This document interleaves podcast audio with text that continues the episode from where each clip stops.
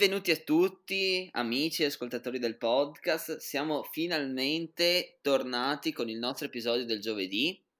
Siamo qui oggi non più, ovviamente, come tutti i giovedì, nelle vesti di calcio- calciatori o ambiziosi calciatori, ma ci dedichiamo agli altri sport e finalmente ci dedichiamo a una bella panoramica sull'NBA con il mio solito collega Davide. Ciao, ciao a tutti. E con un ospite speciale, un amico che ho conosciuto, ho avuto l'occasione di conoscere qualche anno fa ormai, quando abbiamo collaborato in un'esperienza cestistica eh, per la Reyer e che eh, ha anche avuto l'opportunità di scrivere alcuni articoli per una rivista online come The Shot, il mio amico Andrea Romeo. Ciao, ciao a tutti e grazie per il vostro invito. Quindi ringrazio Andrea per aver accettato questo, questa idea di questi due psicopatici di venire a fare un episodio interamente dedicato all'NBA. In realtà non è un episodio solo, ma sono due, perché abbiamo pensato, se, se parliamo di tutti vi sparate in bocca e quindi lo abbiamo diviso in due giovedì. Questo giovedì qua parliamo della Western Conference, mentre giovedì prossimo ci parleremo della Eastern. Però importante è fare un'introduzione generale alla stagione di NBA, che è una stagione diversa dal solito, perché non è più basata sulle 82 classiche partite di regular season, ma sono 10 in meno, per motivi eh, prima di tutto causati dalla pandemia del Covid, ma anche per motivi televisivi che hanno portato alla riduzione delle partite della stagione regolare in vista di riuscire a fare i playoff in tempi ragionevoli. E la stagione che è partita da poco, da pochissimo, proprio per questo abbiamo deciso di fare ora l'episodio dedicato all'NBA per fornirvi anche a voi una panoramica generale su quella che è la stagione NBA che ci aspetta e che porterà 20 squadre quest'anno e non più le solite 16 ai playoff, perché ci saranno i, i play-in che permetteranno all'ottava, alla nona e alla decima di ogni conference di lottare tra di loro per guadagnarsi l'ultimo posto per i playoff. Una stagione e dei playoff che saranno ovviamente molto particolari causa la mancanza del pubblico che abbiamo già visto nel finale della scorsa stagione nelle finals di Orlando però ovviamente si sentirà ancora di più in una visione completa di tutta la stagione, vedere tutti i palazzetti vuoti di tutte le squadre sicuramente sarà una sensazione strana. Non so cosa ne pensano i miei due colleghi odierni, ma credo che è un modo diverso di vivere anche il basket, un basket che ha sempre vissuto con i tifosi molto a contatto, quindi credo sia molto difficile anche immaginarsi un basket senza il pubblico. Ma guarda, assolutamente, prendo la parola. Eh, assolutamente, penso che sia un inizio di stagione surreale, come anche lo è stato per la fine della stagione scorsa, però come hai detto tu, i palazzetti NBA sono peraltro un ambiente chiuso, a differenza per esempio eh, degli stadi del calcio in cui eh, magari un po' del tifo si disperde, no? In questo caso un ambiente chiuso eh, senza pubblico è sicuramente surreale era la mia abitudine quando giocavo a basket, ma eh, non a questi livelli sicuramente. Eh beh, chiaro. Poi se parliamo anche de- a livello finanziario, si può dire che dei palazzetti chiusi senza pubblico di certo non fanno bene alla Lega, perché eh, semplicemente eh, con la scorsa stagione e quelle trentina circa di partite che si sono giocate senza pubblico e poi la bolla che ha di certo recuperato in parte i ricavi, sono arrivati a perdere circa un miliardo di dollari, che di certo non sono uh, fufole, no? In più, dal punto di vista uh, sportivo, cambia anche un po' i risultati, secondo me. Non so cosa ne pensa uh, il mio collega Andrea, perché avere dei palazzetti senza pubblico riduce anche il fattore campo delle squadre. Assolutamente, infatti mai come quest'anno le posizioni in griglia saranno uh, veramente quasi uh, uno schema di partenza, ma che poi non avrà forse un riscontro uh, grande come negli scorsi anni. Pensiamo a vari fattori. Primo tra tutti quello che hai menzionato tu, cioè il fatto che eh, per l'appunto l'assenza del pubblico rende il fattore campo meno un fattore per l'appunto. In più eh, ci sono meno gare, come ha detto Giacomo eh, nell'introduzione, eh, 72 di cui già 6, 7, 8 a seconda eh, della differente squadra sono già andate, quindi eh, la stagione sarà breve e in più ehm, abbiamo menzionato la bolla di fine stagione eh, in cui però non erano presenti tutte le squadre.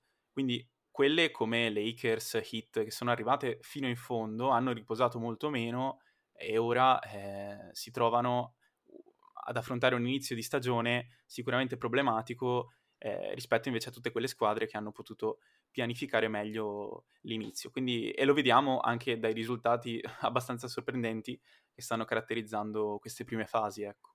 Sì, è vero. A parte che eh, un po' Pensavo, pensavo, peggio a livello di, di giocatori stanchi, di eh, in questo caso Lakers e, e Heat, perché ovviamente loro hanno fatto le finals eh, pochi mesi fa, hanno avuto molto poco tempo in off season per prepararsi e mi sarei aspettato molti meno minuti in campo da parte, eh, parlo della mia squadra ovviamente, di Davis e, e, LeBron, LeBron James, però alla fine con questo sistema che hanno trovato, eh, di queste sorta di miniserie, sembra un po' il baseball da questo punto di vista, di back to back o addirittura back to back to back di, contro la stessa squadra, per esempio i Lakers hanno giocato in tre giorni due volte contro gli Spurs senza mai viaggiare, e questo aiuta un po' i giocatori e credo che aiuterà eh, per tutta la durata di questa stagione. Assolutamente. Beh, eh, dal punto di vista organizzativo non è sicuramente una sorpresa che la Lega sia sempre un passo avanti quasi a tutti, oserei dire. Pensiamo a come hanno orchestrato la bolla di cui abbiamo parlato più volte in questo inizio puntata, è sicuramente una forma organizzativa molto, eh, diciamo che lascia stupefatti. Eh, quindi eh, tra questo anche questo tipo di organizzazione dei back-to-back è sicuramente molto molto sorprendente. Sì, noi che siamo abituati a leghe in Italia come la Lega Serie A di calcio o anche di basket, cioè, di certo un po' ci sorprende questa capacità loro di essere sempre sul pezzo ed essere sempre organizzati al meglio. Assolutamente. Ma noi abbiamo dei buffoni a gestire, cioè, ma l'hai visto da chi è gestita la Lega Calcio di Serie A? Cioè, c'è Claudio Lotito che ha il più, il più potere di, di Bin Laden in, in Africa, cioè, nel senso, cosa vogliamo pretendere di gestire in Italia? La Lega, la Lega Serie A di basket, poverina, ci provano anche, stanno anche migliorando, con, cioè, però arrivano fin là anche loro. Mentre in NBA hanno un sistema che funziona e l'hanno, cioè, e si è capito che era quella la strada da seguire, il punto è che loro sono stati i primi. Cioè, sì, l'idea della bolla l'idea della bolla effettiva è un'idea che hanno avuto loro per primi, era un'idea che io proponevo in discorsi che facevamo tra di noi, anche per il calcio stesso. Cioè, se fosse la mia idea era prendere tutte le squadre, metterle tutte a Coverciano e giocare là la, tutto il campionato. Sarebbe stato Però, molto molto bello, sarebbe stato molto eh, molto eh, bello. Era la mia idea per finire il campionato scorso questa, perché non avevo soluzioni, dopo vabbè hanno fa- cioè, sono riusciti a portarlo a termine lo stesso, ma se io avessi dovuto decidere io li mettevo tutti a Coverciano in NBA l'hanno fatto, hanno detto bene, prendiamo, facciamo. E infatti lo fanno tutti gli sport adesso, anche gli altri sport che parliamo spesso giovedì, sport invernali, eccetera. Ci sono tutti organizzati con delle bolle. Cioè, hanno tutti una bolla che si sposta mano in mano.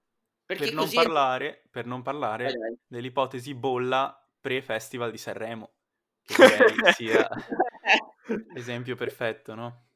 Sì, esatto. parlava di navi da crociera, se non ho sentito male. Comunque, insomma. Sì, no, ma si parla di cose allucinanti. cioè, io, io già, già imm- allora, so benissimo che il Festival di Sanremo non lo potranno mai fare senza pubblico perché perdono troppi soldi. E quindi immagineranno i soliti 2000 vecchi che ci saranno tutte le sere, che saranno in questa bolla ipotetica. Lasciamo perdere. Con Amadeus, però, sì, con la Siamo, cioè, non, non, finiamo proprio nel trash totale, se no veramente finiamo a parlare tre ore di quanto Amadeus sia scabroso come telecronista. No, il bello è che cioè, l'NBA è una lega al 100% privata eh, in cui gli owner pensano sempre soltanto al denaro e al profitto, che può sembrare un'idea estremamente capitalista, che eh, com'è in realtà, come tutta l'America, però funziona al 100% in questi casi e funziona anche nel normale eh, funzionamento, scusate il gioco di parole, eh, della lega negli anni normali in Italia è difficile trovare questa cosa qua. Diciamo che c'è sempre in qualche modo l'influenza di uh, persone, soggetti esterni ai club di calcio, per esempio, o alle leghe o ai club di basket, che poi in Italia abbiamo anche il problema che 10 club su 20 falliscono ogni due anni e quindi abbiamo anche questo problema qua. Assolutamente. Eh, diciamo che eh, ciò che per quanto riguarda il calcio in Europa arriverebbe a somigliare più al sistema NBA sarebbe la famosa Superlega. Eh, esatto, bravissimo. Si sta parlando, diciamo, di un circolo virtuoso alla fine. È possibile inserire un sistema come quello americano di salary cap eh, solo quando tutte le squadre hanno pari potere economico. È chiaro che pensare a una cosa del genere, per esempio in campionati locali come quello italiano, con Juve e, e Spezia, diventa problematico. Ecco. Eh sì, ma infatti probabilmente... È un di grandezza diverso. Eh sì, probabilmente se la, se la, Superlega si fa, e secondo me si farà entro i prossimi cinque anni, i campionati quasi moriranno, perché non, ha, non avrebbe senso, ti ritroveresti con magari 3-4 squadre eh, di ogni campionato a essere proprio positivi in Superlega e le altre squadre si trovano a lottare fra di loro per un campionato che ha sempre meno importanza nel corso degli anni. Eh, esatto. E beh, poi ovviamente gli esperti qui siete voi, però ho come l'impressione Vabbè, che la pandemia possa aver accelerato no, questa eh, diciamo, convergenza del calcio europeo verso la Superlega, che ovviamente in termini economici sarebbe per i grandi club sicuramente... Eh. Sicuramente sarebbe un grande vantaggio la Superlega, ovviamente, però eh, ci sono anche degli aspetti negativi, perché ovviamente non si può dire passiamo a una Superlega europea e così si darebbe meno importanza al campionato che invece è storia ed è la tradizione. Quindi sarebbe, è un discorso molto complicato quello sulla Superlega che ci promettiamo di rifare in futuro in un episodio magari dedicato appunto a tutti questi futuri cambiamenti del calcio che possono avvenire. Ma restando al tema di oggi, chiedo a voi chi è la squadra della Western Conference più scarsa. Cioè, chi è quella che fa proprio più schifo di tutte e che deve proprio arrivare ultima quest'anno in conference. Allora, ringrazio Giacomo che ci riporta sulla buona strada perché altrimenti si parte per la tangente. E eh, beh, se vogliamo parlare di, di odds, di scommesse, eh, sarebbe Oklahoma, la tua Oklahoma, Giacomo. No, secondo... no. secondo me non è così perché eh, ci siamo, diciamo, diciamolo subito, ci siamo eh, detti fra noi, eh, basiamoci sulle eh, scommesse di Las Vegas, sugli over-under che mettono ogni stagione loro in collaborazione con l'NBA e poi discutiamo fra noi se, se mettere degli over, se mettere degli, degli, under, secondo me, Andrea e anche Giacomo. Secondo me è, è un over perché... Ehm, 22 partite e mezzo, 22 e mezzo, quindi diciamo 22-23 partite, sono veramente poche da vincere anche in una stagione da 72. E questo secondo me è il primo motivo per cui OKC non è la, pe- non è la peggiore squadra della Lega. Perché, cazzo, neanche i peggiori Knicks degli ultimi 4-5 anni arrivavano a vincerne 22-23. E, e in più, ok, hanno, eh, sono in fase di rebuilding, sono in una fase non positiva da questo punto di vista qua, però non hanno la spazzatura totale. Ci sono squadre molto peggiori secondo me.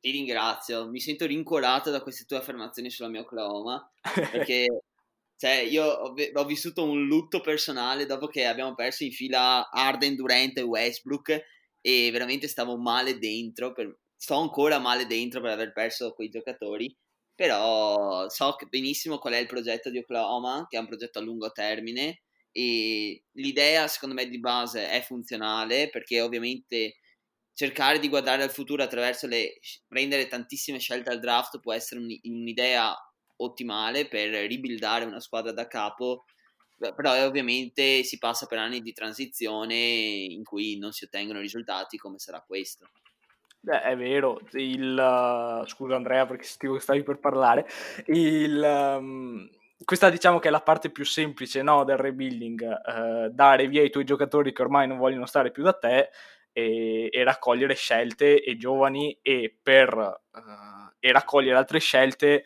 per, per giocatori che diciamo non servono più a squadre che in realtà vogliono vincere e infatti si è visto con Orford, con George Hill, con i vari Muscala, Diallo, anche Arizza, tutta questa gente qua che ormai o ha una certa età o veramente serve poco in questa lega qua, non serve di certo a vincere.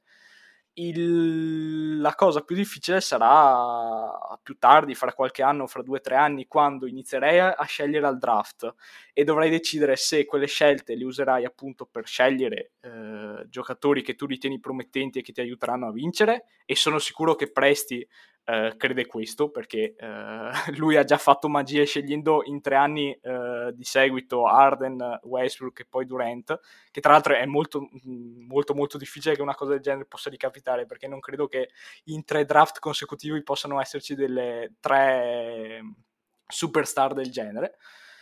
Oppure eh, scambiare queste scelte qua oppure i giocatori scelti al draft eh, dopo un paio d'anni per iniziare a prendere superstar vere. Guarda, arrivo anch'io a conforto di, di Giacomo perché anch'io come, uh, come Davide ho eh, messo over, diciamo, per questa squadra.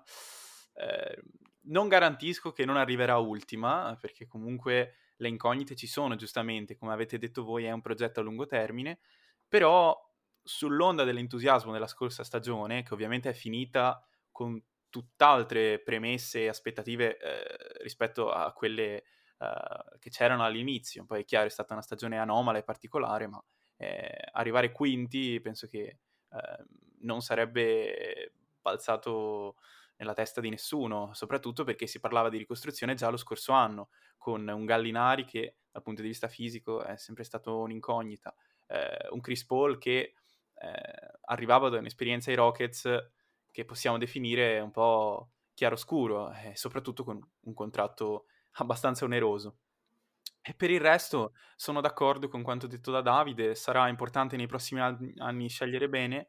Non vorrei che ehm, ci si sia fatti ingolosire troppo da alcune scelte, eh, perché penso per esempio a Kelly Ubre che era arrivato via trade da Phoenix ed è un giovane prospetto che eh, secondo me avrebbe fatto la sua degna figura in questa squadra pur sempre giovane.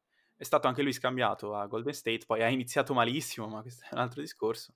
Eh, diciamo che è una situazione da monitorare, ecco. Sì, eh. perché un po' alla fine rischi di fare un po' come Boston degli ultimi anni, no? Che dovevano sempre scambiare le grandi scelte, eh, per esempio quelle di Brooklyn del 2013-14, che poi sono diventate prime, seconde, terze scelte, in giocatori come potevano essere Paul George, che poi è finito alla stessa Oklahoma, eh, Anthony Davis due stagioni fa, che poi è finito ai Lakers. Rischi di fare quella fine là, cioè diventare una squadra da eh, playoff continui, che ogni anno fai playoff, ma che non riesci a fare quel, quel salto di qualità in più che ti può portare soltanto una superstar di calibro assoluto, che però no, non riesci a prendere o non vuoi magari prendere proprio perché rimani troppo attaccato alle scelte che ti sei accumulato negli anni.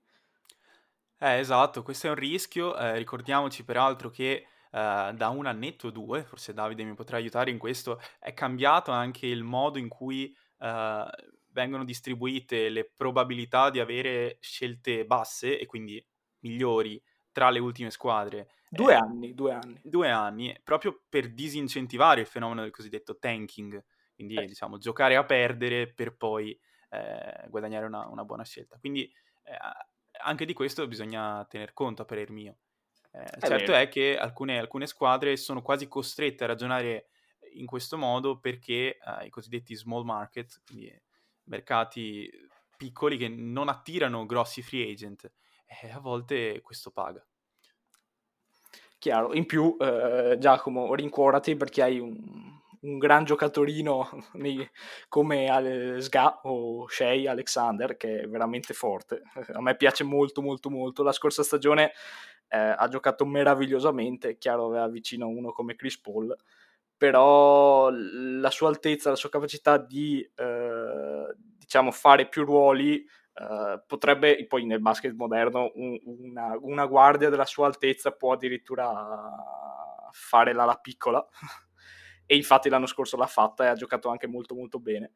E quindi rincuorati diciamo non un paio d'anni brutti in cui preferirai guardare partite di altre squadre però il futuro secondo me è radioso Esatto. Guarda, vi ringrazio perché veramente ero, sono molto preoccupato per la mia Oklahoma, ve lo dico sinceramente. E, e, spero, la mia speranza per quest'anno è non arrivare ultimo in conference e battere la squadra prevista davanti a noi almeno, cioè, almeno da un minima gioia proprio di non leggermi all'ultimo posto. Squadra prevista che è quella che io invece prevedo arriverà all'ultimo posto, ovvero i Minnesota Timberwolves e uh, vado a spiegarvi il perché. Diciamo che ho messo under perché uh, le quote uh, mettevano un punteggio cut-off di 28,5. 28,5 mi sembra un po' tantino, soprattutto perché parliamo di 6 in più di Oklahoma. E in più Minnesota, secondo me, ha un grandissimo problema, che è quello di Carl Anthony Towns, che sappiamo quando in forma essere uno dei migliori lunghi della Lega nelle ultime stagioni. Il problema è che, peraltro, quest'anno non ha ancora giocato, anche uh, forse per problemi fisici, ma che è stato molto impattato eh, dalla tragedia del Covid-19. Eh, sua madre purtroppo è mancata e si parla addirittura di sette familiari eh, che sono venuti a mancare. Lui in qualche intervista ha detto il, il Carl Anthony Towns che conoscevate non esiste più e quindi è tutto da capire come eh, tornerà dopo questa batosta che sicuramente scuoterebbe chiunque. Eh, quindi eh, prima di tutto questo fattore. Ehm, poi ehm, fattori strutturali, diciamo, la stessa squadra l'anno scorso è arrivata quattordicesima, quindi eh, al penultimo posto, che è anche quello che eh, Las Vegas proietta per loro. C'è D'Angelo Russell che eh, dopo la trade eh, dello scorso anno ehm, è passato da, da, Golden State a Minnesota e c'è anche Edwards, eh, prima scelta se non erro, devo dire che non sono molto ferrato sulla classe rookie anche perché senza la Summer League non c'è stata l'occasione di vederli all'opera, li stiamo vedendo in queste prime partite. E quindi non lo so, li vedo molto male. Non so, Davide, cosa pensi di Minnesota? Ti do ragione, eh, assolutamente ragione. Riprendendo il tuo discorso su, su Cat, su Towns, eh, la mia speranza è che possa tornare come si dice tante volte in questi casi qua, più forte di prima, ma in questo caso credo che sia seria la cosa perché eh, credo che pochi atleti hanno avuto un'esperienza eh, così negativa come quella che ha avuto Anthony, Carl Anthony Towns, perché perdere 7, 8, addirittura forse di più, addirittura alcuni parlavano di 16 familiari morti a causa del Covid. Mamma mia, 16 è tantissimo. Eh, sono tanti, è una famiglia intera praticamente. Il problema eh, di Towns, eh, secondo me, è un po' la difesa, no? Perché ha sempre avuto questo problema qui. Eh, è un lungo eh, meravigliosamente dotato, soprattutto offensivamente, però in difesa eh, non ho mai visto quei progressi che eh, molti avevano teorizzato già dal suo anno da rookie perché non, non, riesce a concentrarsi abbastanza in difesa, sembra quasi che non gli interessi, addirittura a volte va dalle parti sbagliate, eh, fa delle previsioni totalmente sbagliate e in più eh, ha eh, vicino come suo compagno diciamo a, a livello di talento uno come DeAngelo Russell che io me lo ricordo molto bene a Los Angeles, eh, anche lui grandissimo talento, ma eh, molto molto stupido, se così possiamo dire, perché eh, non è uno che riesce ad essere efficiente in quello che fa. È riuscito ad esserlo soltanto un anno durante la sua carriera, che è stato quell'anno a Brooklyn dopo la trade appunto da, dai Lakers. Sì e, e, comunque in quell'anno là, se vai a vedere le statistiche, non ha mai avuto un plus minus positivo. Il suo era sempre un plus minus 0 o, o tendente all'1 o almeno 1 perché eh, per quanto eh, fa- avesse tanti punti nelle mani, come si dice, eh, Russell in difesa è eh, vergognoso e a volte nelle sue giornate peggiori eh, rischia di tirare col 20%, è un po' un problema. E in una squadra come i Timberwolves che hanno bisogno di Uh, di leader efficienti, questo è un po' un problema. Per, Ed, per quanto riguarda Edwards, anch'io non lo conosco benissimo. Ti posso dire che guardandolo ho notato che ha questa capacità uh, offensiva di crearsi tiri da praticamente ovunque. Eh, lui, lui, lo sa e lo sa anche fin troppo da un certo punto di vista perché a volte si prende dei tiri veramente vergognosi. Eh, sembra, sembra, sembra, il Kobe del 2006-2007, eh, però con la differenza che lui non li fa entrare e in più eh, anche lui in difesa ha lo stesso problema che hanno i suoi due compagni un po' più vecchi. Vabbè, eh, per quanto riguarda la stupidità di, di, Angelo, penso che ci ricordiamo tutti il fenomeno del video eh, diffuso quando giocava ai Lakers. Se non sbaglio era del, eh, di Nick Young, giusto? Che sì, tradiva... altro, altro grande fenomeno. Assolutamente, assolutamente. Cervello fine quello di Nick Young. Assolutamente. E cosa mi dici di Sacramento che io sinceramente ho avuto difficoltà ad inquadrare, eh? Perché qui, uh, peraltro, mh, mm, non so se sia un refuso di Las Vegas, a me da 27.5 vittorie, ma a parte sì, anche questo... a me, anche, ma credo sia un refuso, dovrebbe, sì, stare, sì, eh. dovrebbe stare secondo loro addirittura sotto i Timberwolves, però mm, esatto. è un po' esatto. improbabile. Io infatti ho messo over ai Kings perché anche in questo caso per il talento a roster sono poche 28 vittorie e quando hai una guardia come Drayron Fox eh, anzi una coppia di guardie come Fox e Hild eh, di certo 28 partite puoi tranquillamente vincere secondo me l'unico problema serio che ha questa squadra qua è Marvin Bagley non so cosa ne pensi tu però eh, Bagley è stato un gigantesco errore da parte della dirigenza al draft, l'hanno scelto davanti a Doncic. E... Assolutamente. E Vedevo prima una statistica eh, sul suo inizio di stagione, eh, ora non ricordo bene cosa fosse, però mi aveva colpito, mi aveva colpito in negativo ovviamente. Quindi... Eh sì, hai ragione, hai ragione, è vero, perché Bagley ha questo problema qua che non, è, non, è, mai riuscito a inserirsi all'interno della squadra e non è mai cresciuto, anzi sembra, mi sembra un giocatore di 30 anni che, ha, che, non ha più voglia di giocare nonostante ne abbia 21, abbia la nostra età. E, e, in più ha anche problemi, ha avuto problemi prima con Jorger, il, il precedente allenatore, e in più adesso eh, si ritrova pure col padre che su Twitter eh, chiede che venga scambiato apertamente e non è eh. facile, non è facile quando hai un giocatore eh, che mh, ha difficoltà nel giocare perché non riesce a inserirsi eh, e in più c'hai tutto il circo attorno a te eh, che fa ancora più casino, di certo non è facile per nulla.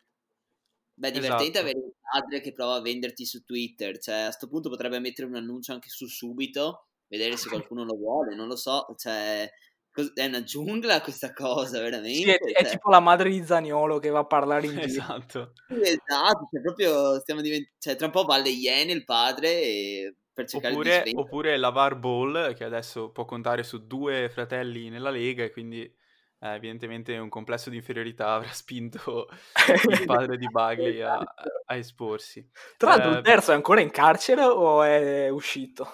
Sai che non lo so, non lo so. Si parlava, mi pare, quest'estate di un possibile interessamento di un 10-day contract da parte di qualche squadra, sempre ah. per Liangelo, però onestamente... Perché Giacomo devi sapere che eh, Liangelo eh, è andato in Cina a giocare e poche settimane dopo, eh, praticamente subito, era stato arrestato perché, se non sbaglio, eh, si era messo a rubare in un negozio e già c'era quel problema là. E addirittura eh, erano dovuti intervenire i vari presidenti dei, dei, diversi stati una questione un po' così, un po' spinosa che però alla fine si è risolta. Però diciamo che non è proprio il più intelligente gli Angelo dei tre fratelli. E comunque non è una famiglia de, proprio de, non sono dei geni in famiglia in generale quindi figurati. Sì no infatti cioè, io conosco gli altri due ma cioè, il piccolo lo conosco anche poco perché essendo appena stato draftato ovviamente ho visto ben poco di lui e non mi sembrano due geni né in campo né fuori quindi eh. ultima cosa sui Kings che volevo dire eh, è Tyrese Aliburton non so se hai avuto occasione Andrea di vedere qualche minuto suo nelle varie partite di questi dieci giorni di inizio ti confesso di no ti confesso di no. È, fo- è fortino il ragazzo è fortino eh, perché io non, cioè, è quel classico giocatore che tu ti aspetti che eh, finisce a Sacramento, finisce in questi posti dimenticati da Dio in cui proprio eh, qualsiasi giocatore farebbe fatica a giocare proprio per una questione di, di, ambiente interno, però se la sta cavando molto molto bene. Diciamo che è una piccola luce in fondo al tunnel anche lui per, per Sacramento. Ah, eh dai. Beh, io, io sento parlare di Sacramento ovviamente da quando seguo l'NBA e tutto, ma non, non, ho mai sentito parlare come una contender o comunque qualcuno che poteva competere davvero. Come mai questo fatto? Perché, cioè, perché... perché prima di tutto è uno small market e, e, questo è difficile per ogni small market diventare contender. E, e okay. la tua OKC è stata un po' un'eccezione perché ha avuto quel, quella particolare cosa per cui si sono eh, diciamo allineati i pianeti, no? come dicevamo prima, sono, sono riusciti a scegliere Arden, Westbrook e Durant in tre draft consecutivi. Esatto. E, e, sono riusciti a, a, ad arrivare in finale nel 2012. Il risultato migliore che mi ricordo di Sacramento è probabilmente una uh, finale di conference nel 2001-2002 quando diciamo ai tempi tri- dei tripit dei Lakers di sì, cui ancora lì... perché, perché, ovviamente eh, devono dire che i Lakers sono i favoriti dagli arbitri perché loro portano soldi.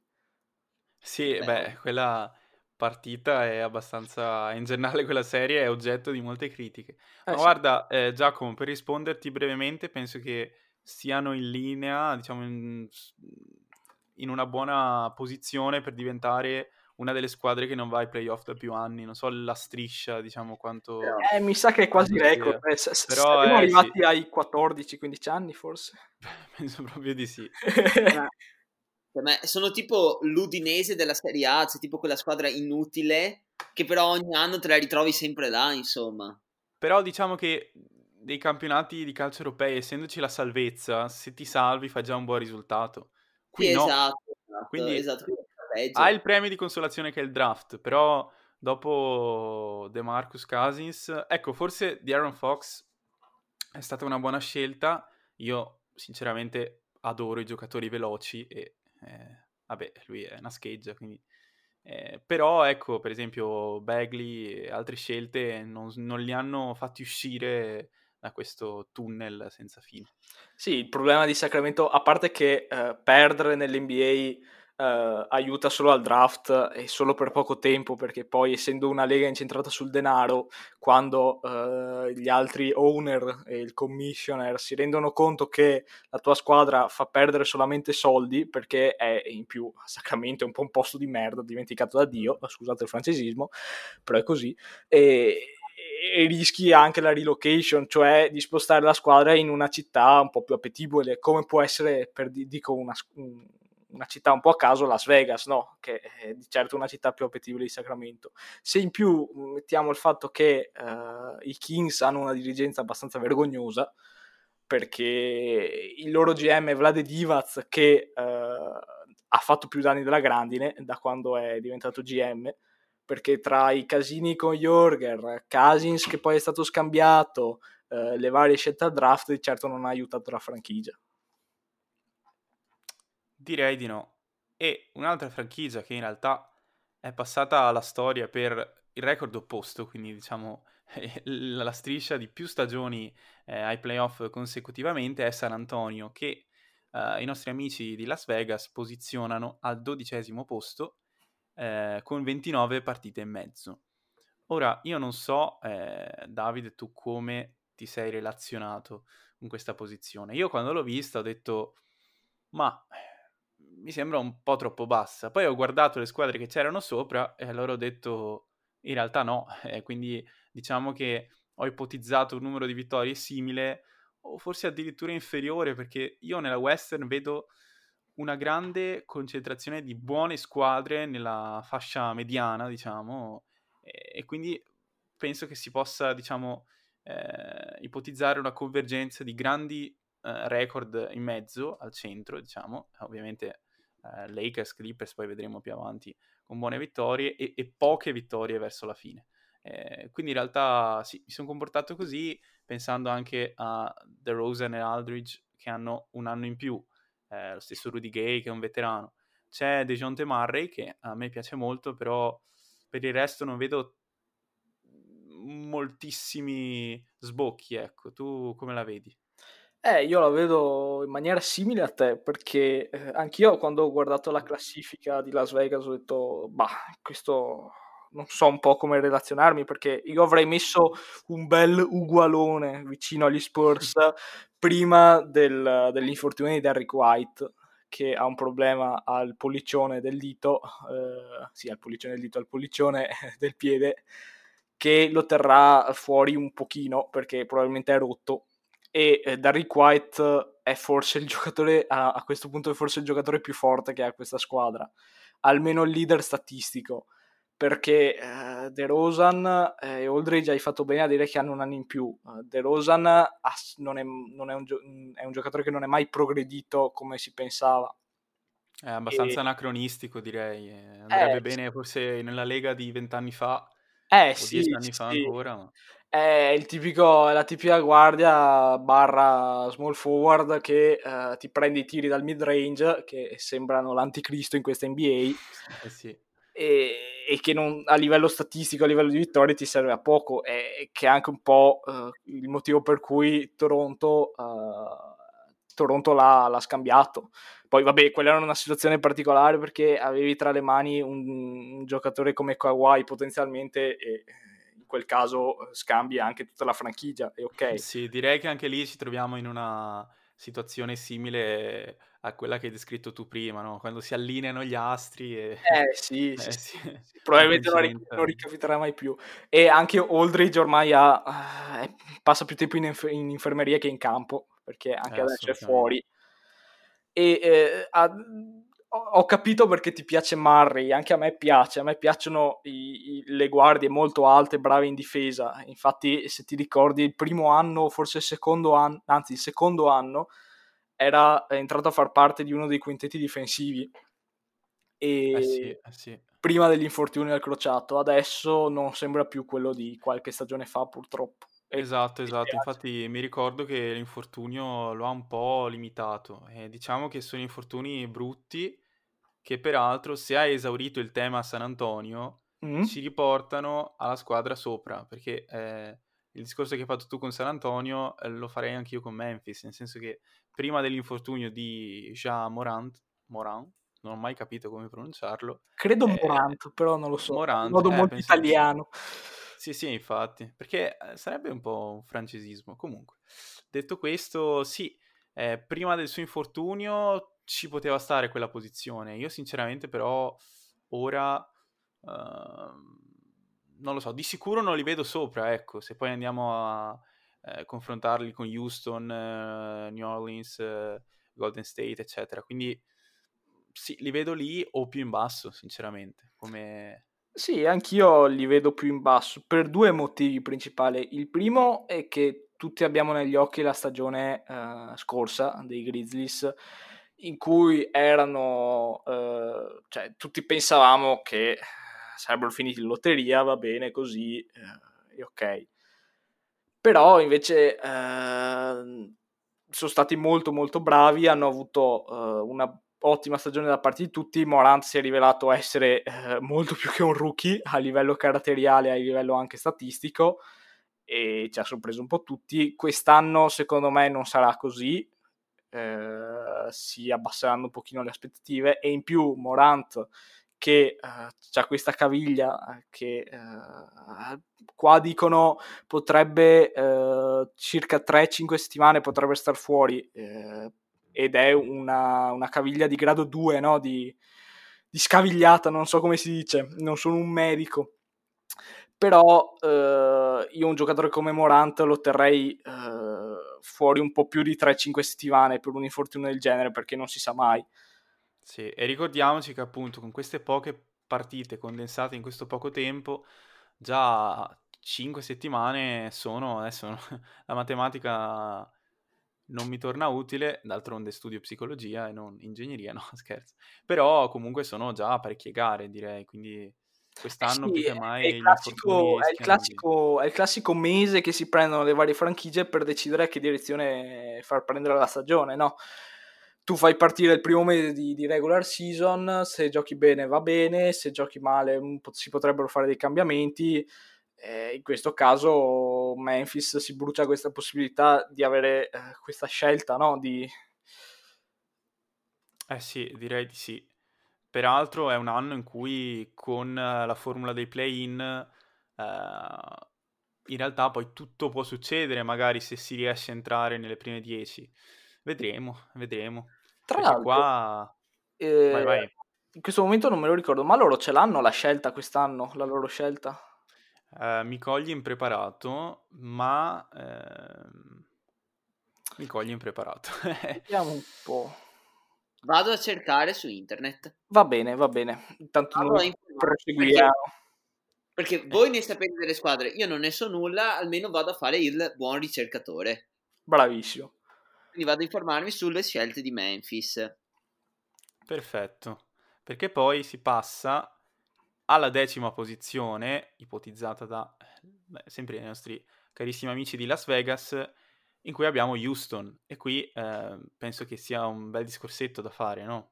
Eh, beh, sì. sì eh, io sinceramente mi sono slanciato in uno slancio di ottimismo, ho eh, segnato un bel over perché cioè se James Harden sta bene e non fisicamente ma di testa, perché abbiamo visto in questo inizio di stagione qualche tentennamento, eh, è forse il miglior realizzatore della Lega, eh, in uno contro uno è un giocatore pazzesco, abbiamo visto come ha iniziato, con che cifre eh, questa stagione. Eh, direi che basta lui per, secondo me, fargli scavalcare un paio di posizioni. Sì. Eh, questo over-under dipende chiaramente tutto da Arden e da come si sente lui e se lo scambieranno. Perché, eh, è chiaro, l'hai detto bene tu, ci sono pochi giocatori che dopo tutto il casino che ha passato a livello di Covid, strip club e, e, e diciamo multe della Lega che alla prima partita eh, ti fanno 30 punti, ti fanno quasi una tripla doppia è chiaro che dipende molto da lui. Anch'io sono stato positivo, eh, anche perché ho visto come è rientrato John Wall da quegli infortuni terribili che ha avuto questi ultimi due Esattamente. anni. Perché non me sinceramente non me l'aspettavo così. Guarda, io pensavo fosse un cadavere, sinceramente. Eh, no, è vero. era successo di tutto. Se non sbaglio, parte degli infortuni era anche dovuto a lui già infortunato che cade dalle scale, quindi dicevo Bravissimo, lui si, rompe, lui si, rompe, il crociato, se non sbaglio, anzi si rompe il tendine d'Achille, cade da, mentre è infortunato a casa che si fa i cazzi suoi, cade dalle scale e si rompe il crociato, quindi un, un incubo della stessa gamba tra l'altro. Per un giocatore poi come lui che faceva dell'esplosività una delle caratteristiche principali, perché ricordiamoci che John Wall ai tempi d'oro era un treno. Cioè... Sì, sì, sì, a, a, a, livello di Westbrook dal punto di vista atletico, John Wall. Esattamente. Però ha, diciamo che ha ripreso da dove aveva lasciato da questo punto di vista e sono molto molto contento. Eh, chiaro, John Wall è un giocatore che a questo punto della sua carriera e col contratto che si ritrova mh, non può essere utile a livello di scambi e via così, però per Houston va più che bene, soprattutto perché se lo sono preso e, in maniera un po'... Uh, sono stati un po' costretti ovviamente, come quando hanno scambiato Paul per Westbrook, in questo caso hanno scambiato Westbrook per Wall. Sì, diciamo che da parte mia io ho inteso un po' di confusione a livello societario da parte dei Rockets perché uh, hanno scambiato Westbrook per Wall che non sapevano, non potevano sapere avrebbe reso in questo modo e sembrava quasi una resa, no? Un dire, ok, a questo punto si va di rebuilding. E poi eh, Arden è rimasto, ma abbiamo visto tutti come è rimasto, eh, e quindi c'è un po' di ambiguità nell'aria, almeno io la vedo così. Eh, poi anche Cousins è un'incognita, eh, sappiamo purtroppo che anche lui è stato letteralmente martoriato dagli infortuni, ormai da quando si è rotto il tendine a New Orleans eh, è stato veramente sfortunato e questo mi dispiace molto perché uh, sinceramente mh, mhmm, era veramente un gran bel giocatore. Mi dispiace parlarne al passato, ma sicuramente eh, non tornerà mai, mai, più ai fasti di un tempo. E eh, poi sì. a, a Houston abbiamo anche una serie di role player e futuri, chissà, veramente molto buoni. Eh, Wood, eh, primo tra tutti, che si sta eh, imponendo in questo periodo e sta giocando veramente molto bene. Poi eh, anche House, che peraltro si chiama Danuel, giusto? Io l'ho scoperto da poco in realtà. Sì, sì, Danuel, non da eh, Vabbè, questo me l'ha fatto balzare in cima alle classifiche dei miei preferiti. Diciamo che il roster, secondo me, è abbastanza buono. Eh, è chiaro è che bisogna capire cosa vogliono fare di James Harden, cosa vuole fare James Harden di se stesso, eh, diciamo che è complicata la faccenda.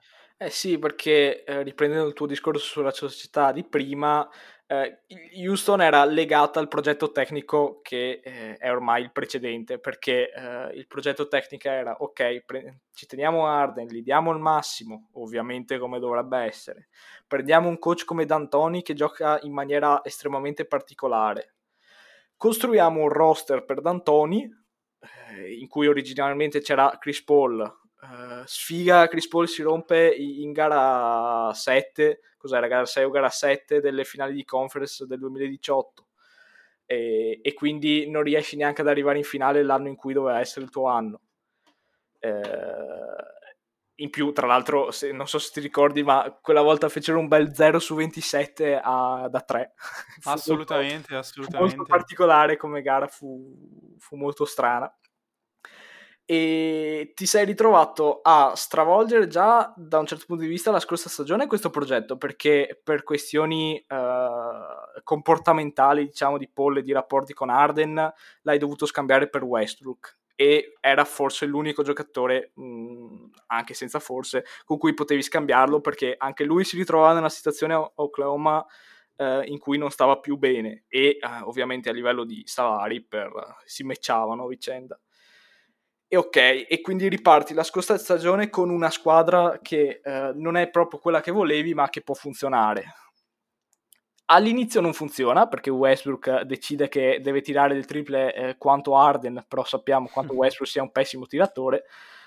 E eh, allora fai un cambio di rotta a gennaio, che era eh, scambiare, che è stato scambiare tutti i lunghi che hai praticamente, giocare small e avere Westbrook che eh, va perennemente a canestro, perché eh, anche funziona, funzionando, facendolo funzionare ottimamente, però è una squadra con, de- eh, con, dei limiti, quella dell'anno scorso è stata una squadra con dei limiti perché, eh, ok, ti può funzionare bene certe partite, eh, però non ha ehm, diciamo, un, uh, un, tetto di miglioramento molto alto la Houston l'anno scorso e infatti non fa una bella fine, perde 4-1 se non sbaglio contro i Lakers e torna a casa.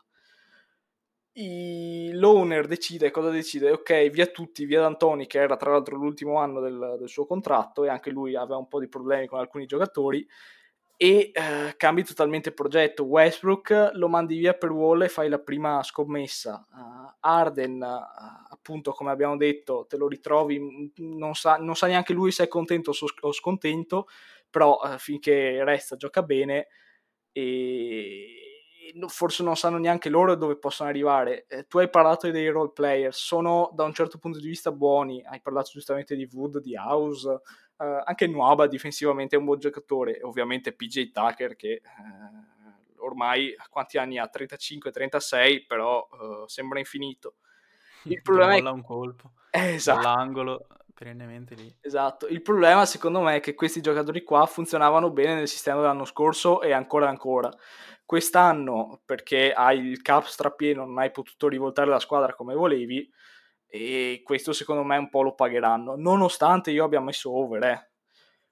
Poi per sì, quanto beh. riguarda Arden, uh, secondo me alla fine verrà scambiato. Eh, sicuramente è, è, è, un no, tema interessante. Mossa interessante perché ne avevamo già parlato un po' quest'estate, cioè un po' nei primi mesi del podcast e anche quest'estate tra di noi, che c'era questa possibile voce di Arden a Brooklyn e mi ricordo che ne parlavo in duplice veste, ovviamente da grande fan di, di Kevin Durant, dicevo Durant, Irving e Arden insieme potevano rivelarsi un trio da, da competitor per il titolo, qualora non lo siano già, ovviamente i Brooklyn. Però d'altra parte si diventava veramente un problema la gestione di questi tre campioni assieme, soprattutto di Irving e di, di Arden, ovviamente. Peraltro, penso che le uniche possibilità, seppur esigue già all'epoca, di fare un'operazione del genere siano definitivamente tramontate con Dinwiddie che si è rotto sì. il crociato, giusto? Si è, sì, si è rotto parzialmente rotto, però ah. a livello di tempi di recupero è come se, se lo sì, fosse Quindi poteva essere una buona pedina di scambio, adesso non lo è più. E in generale, mhmm, diciamo che non so appunto se, se, se, Houston si sarebbe accontentata, ecco, però è sicuramente una traccia interessante. Sì, Come... secondo te dove va Arden? Ah, vai, vai, vai. Come? Secondo te dove va Arden? Se io... va, ovviamente. Eh, io ti direi che secondo me non va, perché secondo me un buon posto poteva essere Philadelphia, mm. scambiandolo con Simmons, perché poi parleremo di Philadelphia nella prossima puntata, ma eh, Philadelphia, nonostante sia prima al momento, con un record molto buono, 6-1, mh, mm, non è a livello delle due di Los Angeles, non è a livello, secondo me, neanche di uh, Boston, Brooklyn. Eh, qualcosa non va, nonostante siano un'ottima squadra, e tentare di mettere assieme a Embiid uno come Arden potrebbe veramente essere una buona scelta, così come mhmm, per Houston comunque accaparrarsi Simmons che è ancora giovane, gli puoi costruire addosso una squadra di tiratori, mhmm, per certi versi in un sistema magari anche simile a quello d'Antoniano eh, di epoca ormai passata, eh, però a stagione iniziata e, verso anche la trade deadline, che per inciso non so quando sarà con questa formula strana, la vedo dura fare uno scambio così grosso che vada a stravolgere eh, una delle pretendenti al titolo, soprattutto se Philadelphia continuerà a fare così bene. Poi eh, il motto squadra che vince non si cambia, non so se esista in America, ma eh, nella mente di ognuno c'è questa, questa tendenza. E, quindi non saprei, eh, perché poi bisogna vedere se Arden accetterebbe un'eventuale destinazione. Chiaro che non ha, non credo abbia una clausola, una no Non credo abbia una tro- no trade clause. Però è chiaro che con quello stipendio una squadra, anche vedendo il comportamento mm, non troppo professionale che sembra aver tenuto in questi uh, frangenti, nonostante poi sul campo abbia smentito tutto, eh, ecco, accollarsi quel contratto senza la garanzia che ad Arden questa squadra piaccia, sposi il progetto, eccetera, può essere un rischio. Quindi in parole povere, tutto questo giro di parole per dirti che non lo so e che secondo me più, più passa il tempo, più è difficile che ci sia un, un movimento così grande, ecco.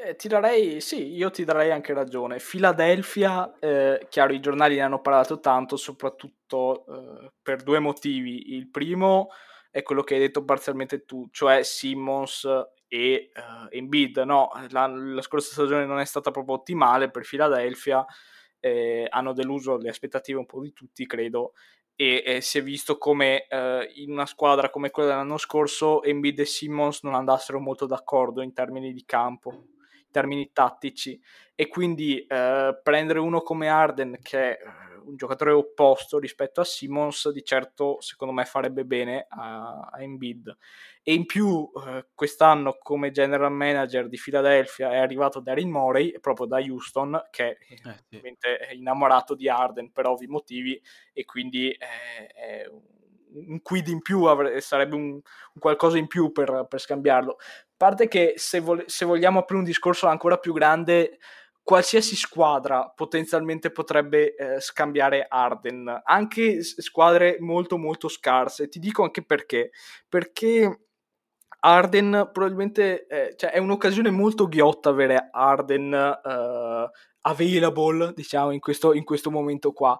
Perché per dire, chiaro, si è parlato di Philadelphia, si è parlato di Denver, si è parlato di, eh, credo addirittura degli Warriors, eh, degli hit eh, che hanno tra l'altro ufficialmente smentito e hanno detto no, noi non scambieremo, però secondo me sono dichiarazioni di facciata. E... Però è, sembra strano dirlo, ma una squadra come i, i, Cavaliers, no? Che dici, vabbè, che cazzo scambiano per Arden, che sono una, una, una, una franchigia marcia, e, e ok. Però eh, i, i, Cavaliers non faranno i playoff, senza dubbio, quest'anno, neanche l'anno prossimo e neanche fra tre anni, secondo me sono una destinazione, non sono anzi una destinazione per i, per i, free agent, perché sono uno small market e non hanno, e per i giocatori che vanno lì non c'è nessuna occasione di uh, trarre profitto dal luogo, come può essere Los Angeles o altre città molto più grandi degli Stati Uniti. Uh, decidere di scambiare il proprio futuro, che è quello che tra l'altro fanno anche squadre di questo tipo, per attirare eh, gente al palazzetto e attirare soldi, secondo me non è un'idea eh, del tutto scellerata. Cioè decidere di scambiare eh, Sexton e Garland, per dire che sono i loro due giocatori giovani eh, migliori, per, e più scelte ovviamente, perché figurati eh, che pacchetto di scelte tu, tu, devi dare via per prendere uno come Arden. darli via, secondo me, non è una cosa scellerata è meglio avere tre anni di Arden che ti fa eh, da solo 40 punti a partita e che ti porta gente al palazzetto, piuttosto che tenersi Sexton e Garland perché siccome sono giovani non si possono scambiare perché oh no, scambi il futuro e poi comunque sopra l'ottavo posto se sei l'anno buono buono buono non ci vai.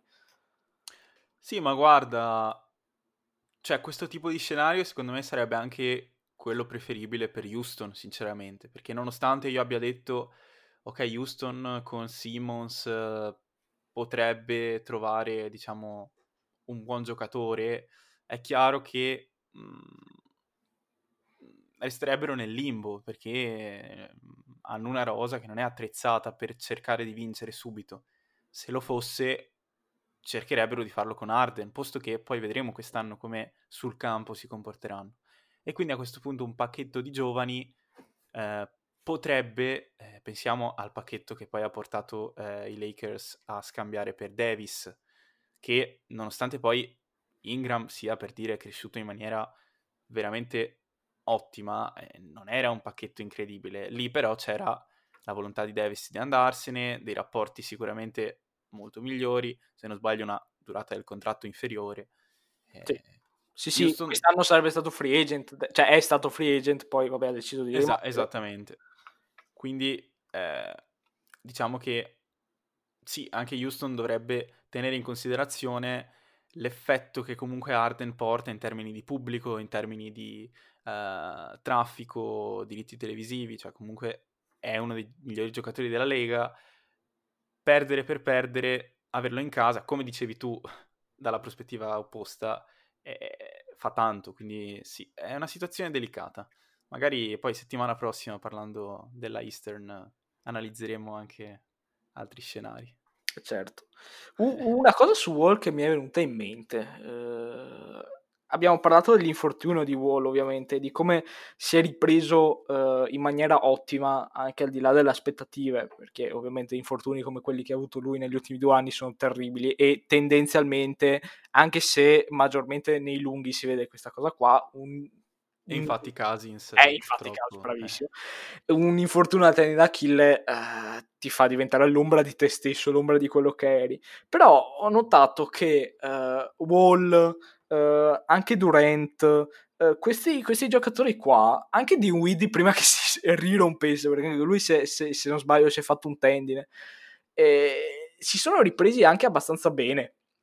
Non lo so, una volta secondo me era peggio perché uh, Durant, non so se eh, Giacomo, che è grande fan, ha avuto l'occasione di vedere qualche minuto dei, delle sue prime partite a Brooklyn, eh, sembra quello di due anni fa, cioè no, non è, è lui con meno capelli praticamente. Sì, allora, sì. Io, Kevin Durant non posso essere obiettivo, cioè per natura, quindi per me è, cioè, a livello di LeBron James, per me, e quindi non posso essere obiettivo su di lui però veramente sembra, cioè, sembra che abbia fatto le cose con calma, che è un discorso che facevamo molte volte sul ritorno degli infortuni. Molte volte si cerca di velocizzare il ritorno per riaverlo subito a disposizione il giocatore e, e cercare di avere subito i risultati. Invece Durant ha avuto l'accortezza di prendersela con calma, che non è una cosa comune nei giorni d'oggi nello sport, e però i risultati si vedono perché sembra veramente che non sia successo nulla in questo momento.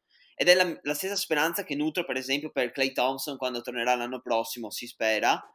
Perché spero che torni con calma, senza forzare i tempi, però che torni a essere Clay Thompson. Chiaro, è anche vero che lì, se non sbaglio, c'è anche un infortunio pregresso, no? Che è quello che ha portato sì, poi esatto, esatto. al recupero. Quindi in quel caso un doppio infortunio risulta a volte purtroppo sì, pesante. Poi anche lì Kevin Durant, beh, per me cioè, è una cosa pazzesca da vedere, un'eleganza che veramente lascia estasiati. A parte quello, sì, effettivamente ha impressionato anche me, perché comunque parlavamo di lunghi, Durant è... È un lungo cioè, è, pratic- è, praticamente un lungo. eh, chiaro, non si porta addosso quella massa che caratterizza invece i lunghi duri e puri, però è molto alto, quindi vedremo, eh, vedremo, sperando è, che poi le tecnologie... È un giocatore veramente totale Kevin Durant, per quello me ne, me ne sono innamorato, perché unisce la, la potenza, la forza, però anche una grande velocità e tecnica. Chiaro, chiaro. Po', forse è un po' diversa la storia con le ginocchia, con l'infortunio alle ginocchia, perché eh, l'abbiamo visto un po' nel calcio, con gli ultimi crociati di qualche, degli ultimi anni, eh, Gulam, Karsdorp, Milik anche, eh, anche Zagnolo, però quello suo, il suo infortunio, il suo secondo infortunio è un po' diverso è che quando vai a operarti a un ginocchio e poi eh, decidi di riprendere l'attività sportiva dopo anche 7-8 mesi, c'è un rischio altissimo che ti si rompa il crociato della gamba opposta, della, dell'altra gamba. Perché carichi troppo peso su un, crocia- un, gino- un ginocchio perché sei debole sull'altro e quindi se non hai ancora recuperato del tutto rischi di farti male all'altro come è successo appunto a Nicolò. Esatto. Esatto, purtroppo. Ah, Speriamo che si Houston. Saliamo questa classifica verso la cima, che se no non arriva mai. Giustamente.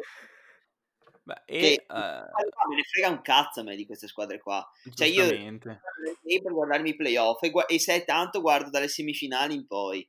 Quindi vorrei sapere almeno che cazzo di squadra avrò da guardarmi. Guarda, eh, New Orleans, eh, che qui posizionano nona, è sicuramente una squadra veramente interessante da guardare per vari fattori. Il primo è Zion Williamson, di cui abbiamo visto finora ancora poco, perché poi la stagione scorsa è stata travagliata non solo per lui, e quindi diciamo non c'è stata la possibilità di godere del suo impatto appieno, però secondo me cioè, è veramente fisicamente devastante e comunque abbina a questa diciamo, capacità dal punto di vista fisico, una buona tecnica.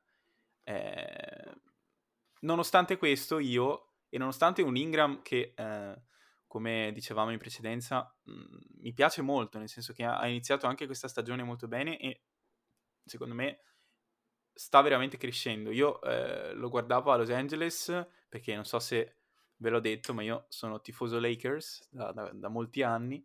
A Los Angeles mi è, mi è sempre piaciuto, anche se uh, c'era qualche criticità nel suo gioco. Non so se trovando più spazio o trovando più responsabilità a New Orleans mi sta piacendo molto. Nonostante questo, io ho messo un bel under. In primo luogo perché, beh, ho, messo un bel over a Houston sotto, quindi penso che uno scavallamento dovrà esserci. E inoltre perché ehm, non mi piace per niente il mercato che hanno fatto. E... Sinceramente non ho capito la mossa Bledsoe in e uh, Holiday out.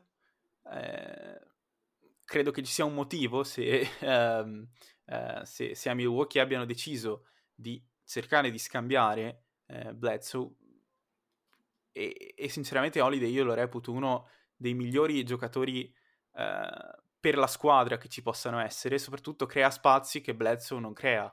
Eh, per non parlare del fatto che è stato poi preso Adams, che affiancato a Zion eh, toglie abbastanza spazio.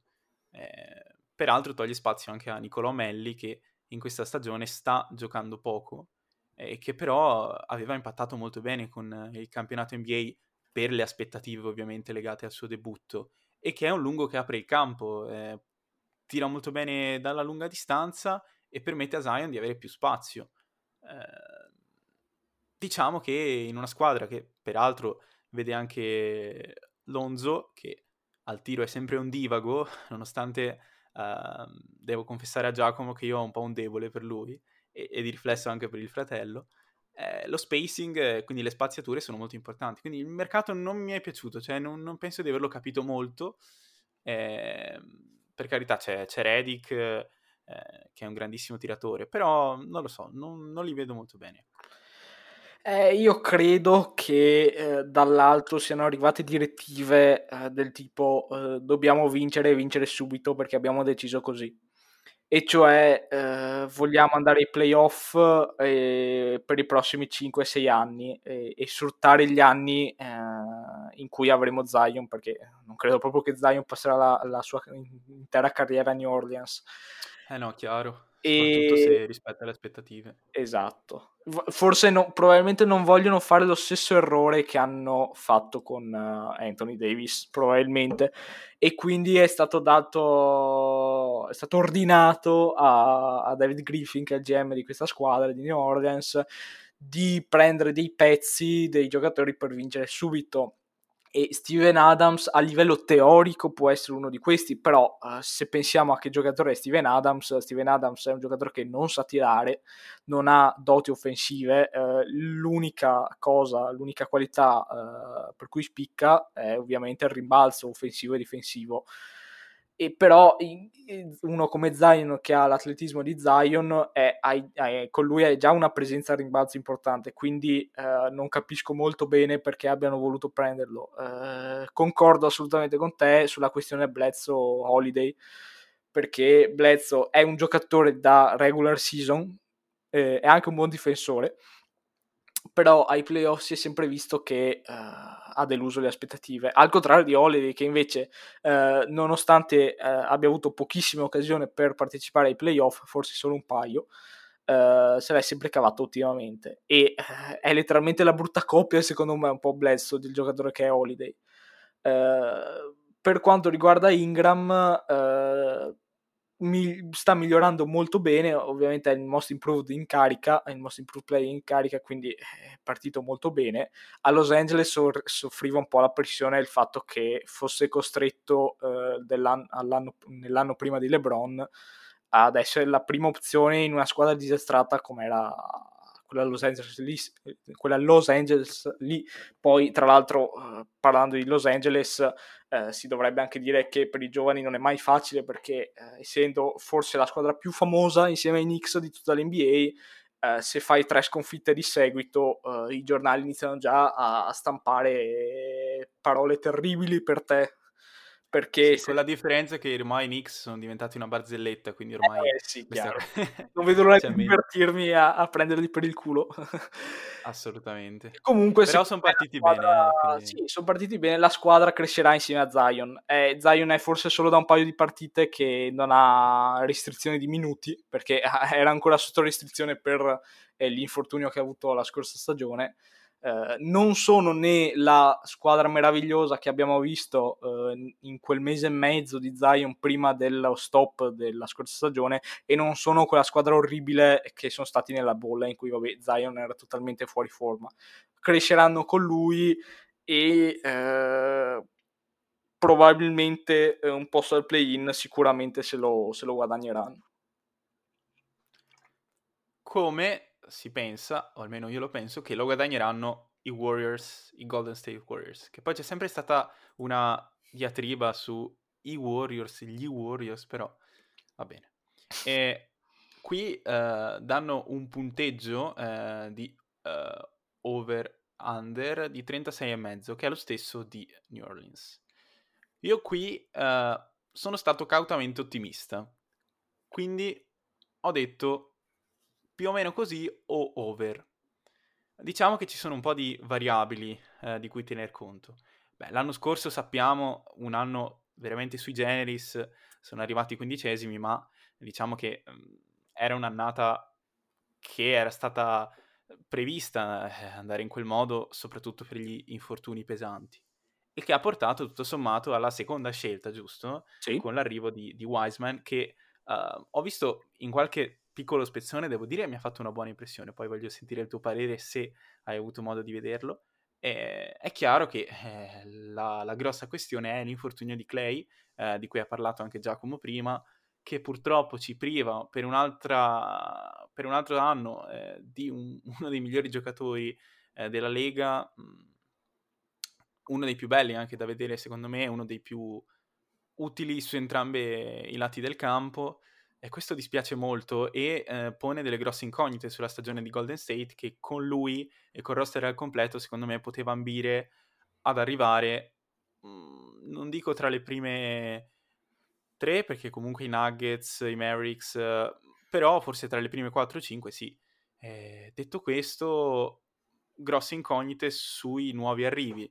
eh, come eh, Wiseman, Kelly Ubre, che ho citato prima, altro giocatore di cui io sono innamorato dal giorno zero. Eh, peraltro so che c'è una grande schiera di appassionati anche solo per il lato estetico, io mi astengo, ma... Eh, Protagonista di molti meme, il caro Kelly. Moltissimi, moltissimi. Ha iniziato la stagione in modo orrendo, soprattutto eh, dalla distanza. Eh, stanotte però ha giocato molto bene, 4 su 6 da 3, ho visto prima, eh, quindi dai, speriamo si riprenda.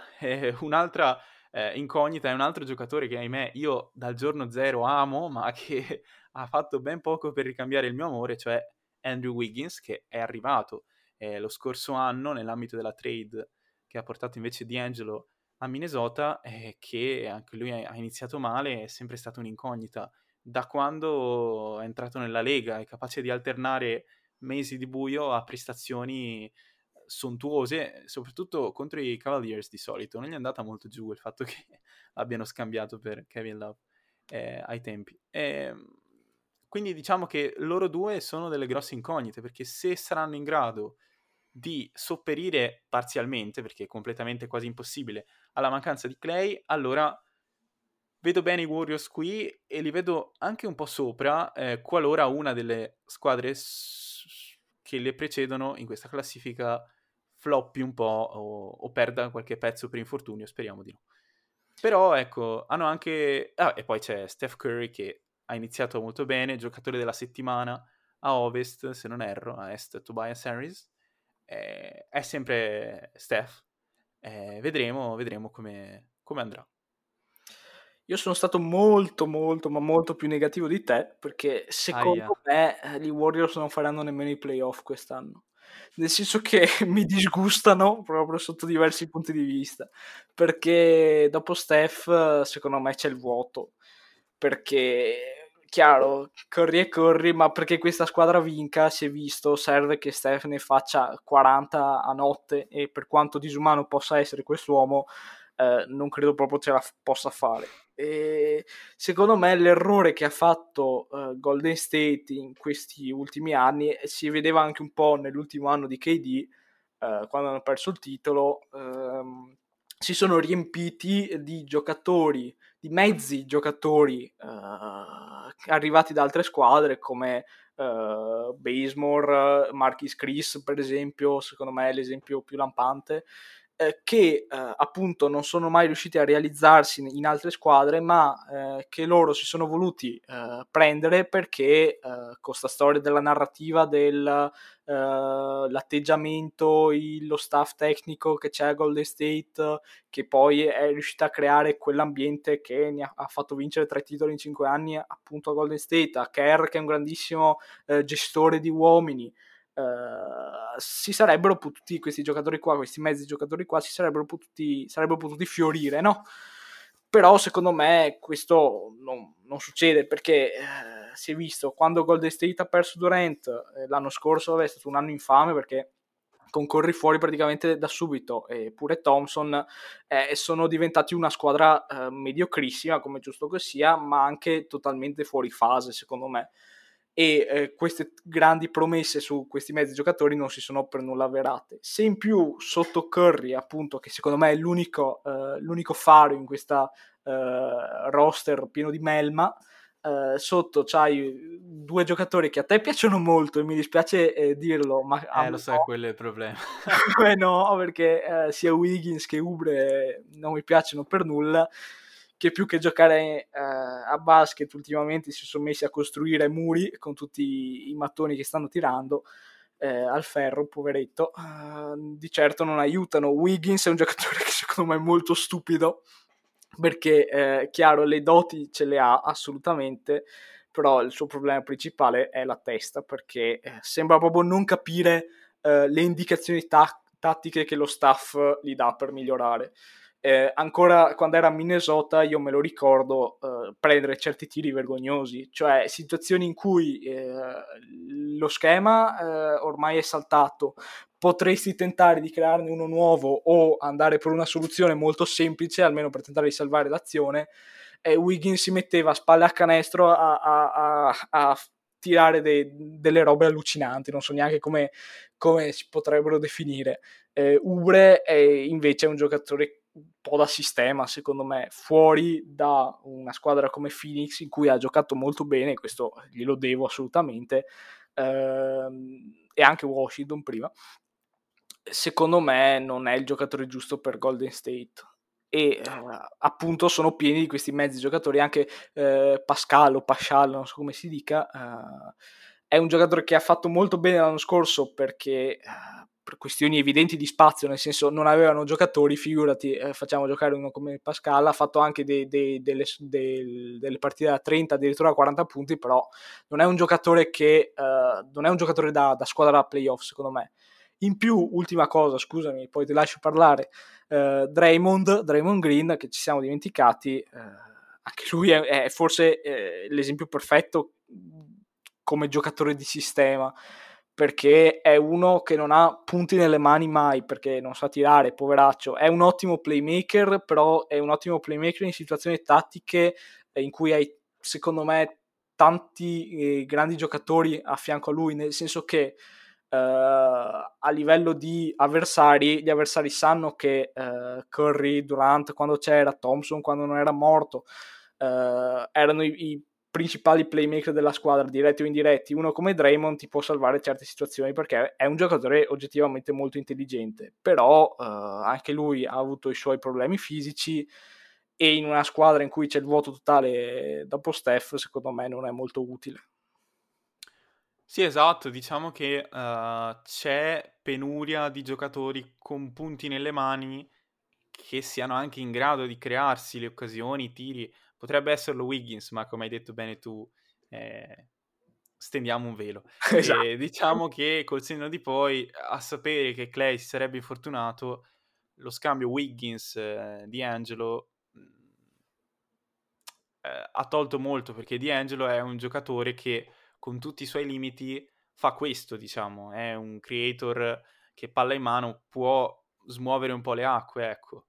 Eh, quindi sì, magari, magari, ma è una speranza molto vana, si ritaglierà un ruolo da super protagonista eh, Nico Mannion, che ricordiamo è un italiano che eh, troviamo nella Lega quest'anno, anche se avrà pochissimo spazio, ha debuttato questa notte, mi pare 7 minuti, una cosa veramente piccola, ma insomma degna di nota, sì. sperando che si possa ritagliare spazio e che possa crescere soprattutto. Ma sì, secondo me, cioè, l'unica nota positiva di Magnon, secondo me non deve pensare a giocare quest'anno, deve, deve impressionare lo staff tecnico, deve crescere.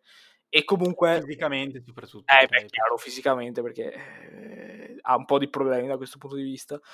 Mm, secondo me, uno come Russell, per riprendere un attimo il discorso che hai fatto prima, eh, sarebbe servito, ma neanche così tanto, perché Russell, secondo me, è un giocatore mh, mhmm, che de- dà empty stats, nel senso come loro li definiscono empty calories, non so se hai presente, quei giocatori ah, che sì, sì, assolutamente, sì, certo. ti fanno la tripla doppia, però sì, bravissimo, eh, complimenti, però abbiamo perso di 20 punti, cioè è inutile che fai il figo e ti fai, fai la tripla step back eh, quando sei sotto di 15 punti. Eh, a questo proposito, parlando di... Per esempio. Come? È che è anche un po' quello che fa Julius, Julius Randall. A... No, è, è, era esattamente quello che stavo dicendo. Ecco, ecco. Ci siamo accavallati per questo, perché si è creato uno squarcio nel continuo spazio temporale. Stavo proprio parlando di lui, ex compagno peraltro di D'Angelo, se non vado errato. Sì. Eh, veramente lui, che tra l'altro ha iniziato anche molto bene a, a, livello di cifre quest'anno, è proprio l'emblema di questo tipo di, di situazione. È un 20 più 10 che cammina, ma... Eh, diciamo, con scelte molto discutibili. Ecco. Esatto. E abbiamo parlato di Phoenix prima, parlando del mio amato Kelly, che fece molto bene nel finale di stagione scorso, come la stessa Phoenix, che ha iniziato benissimo anche quest'anno.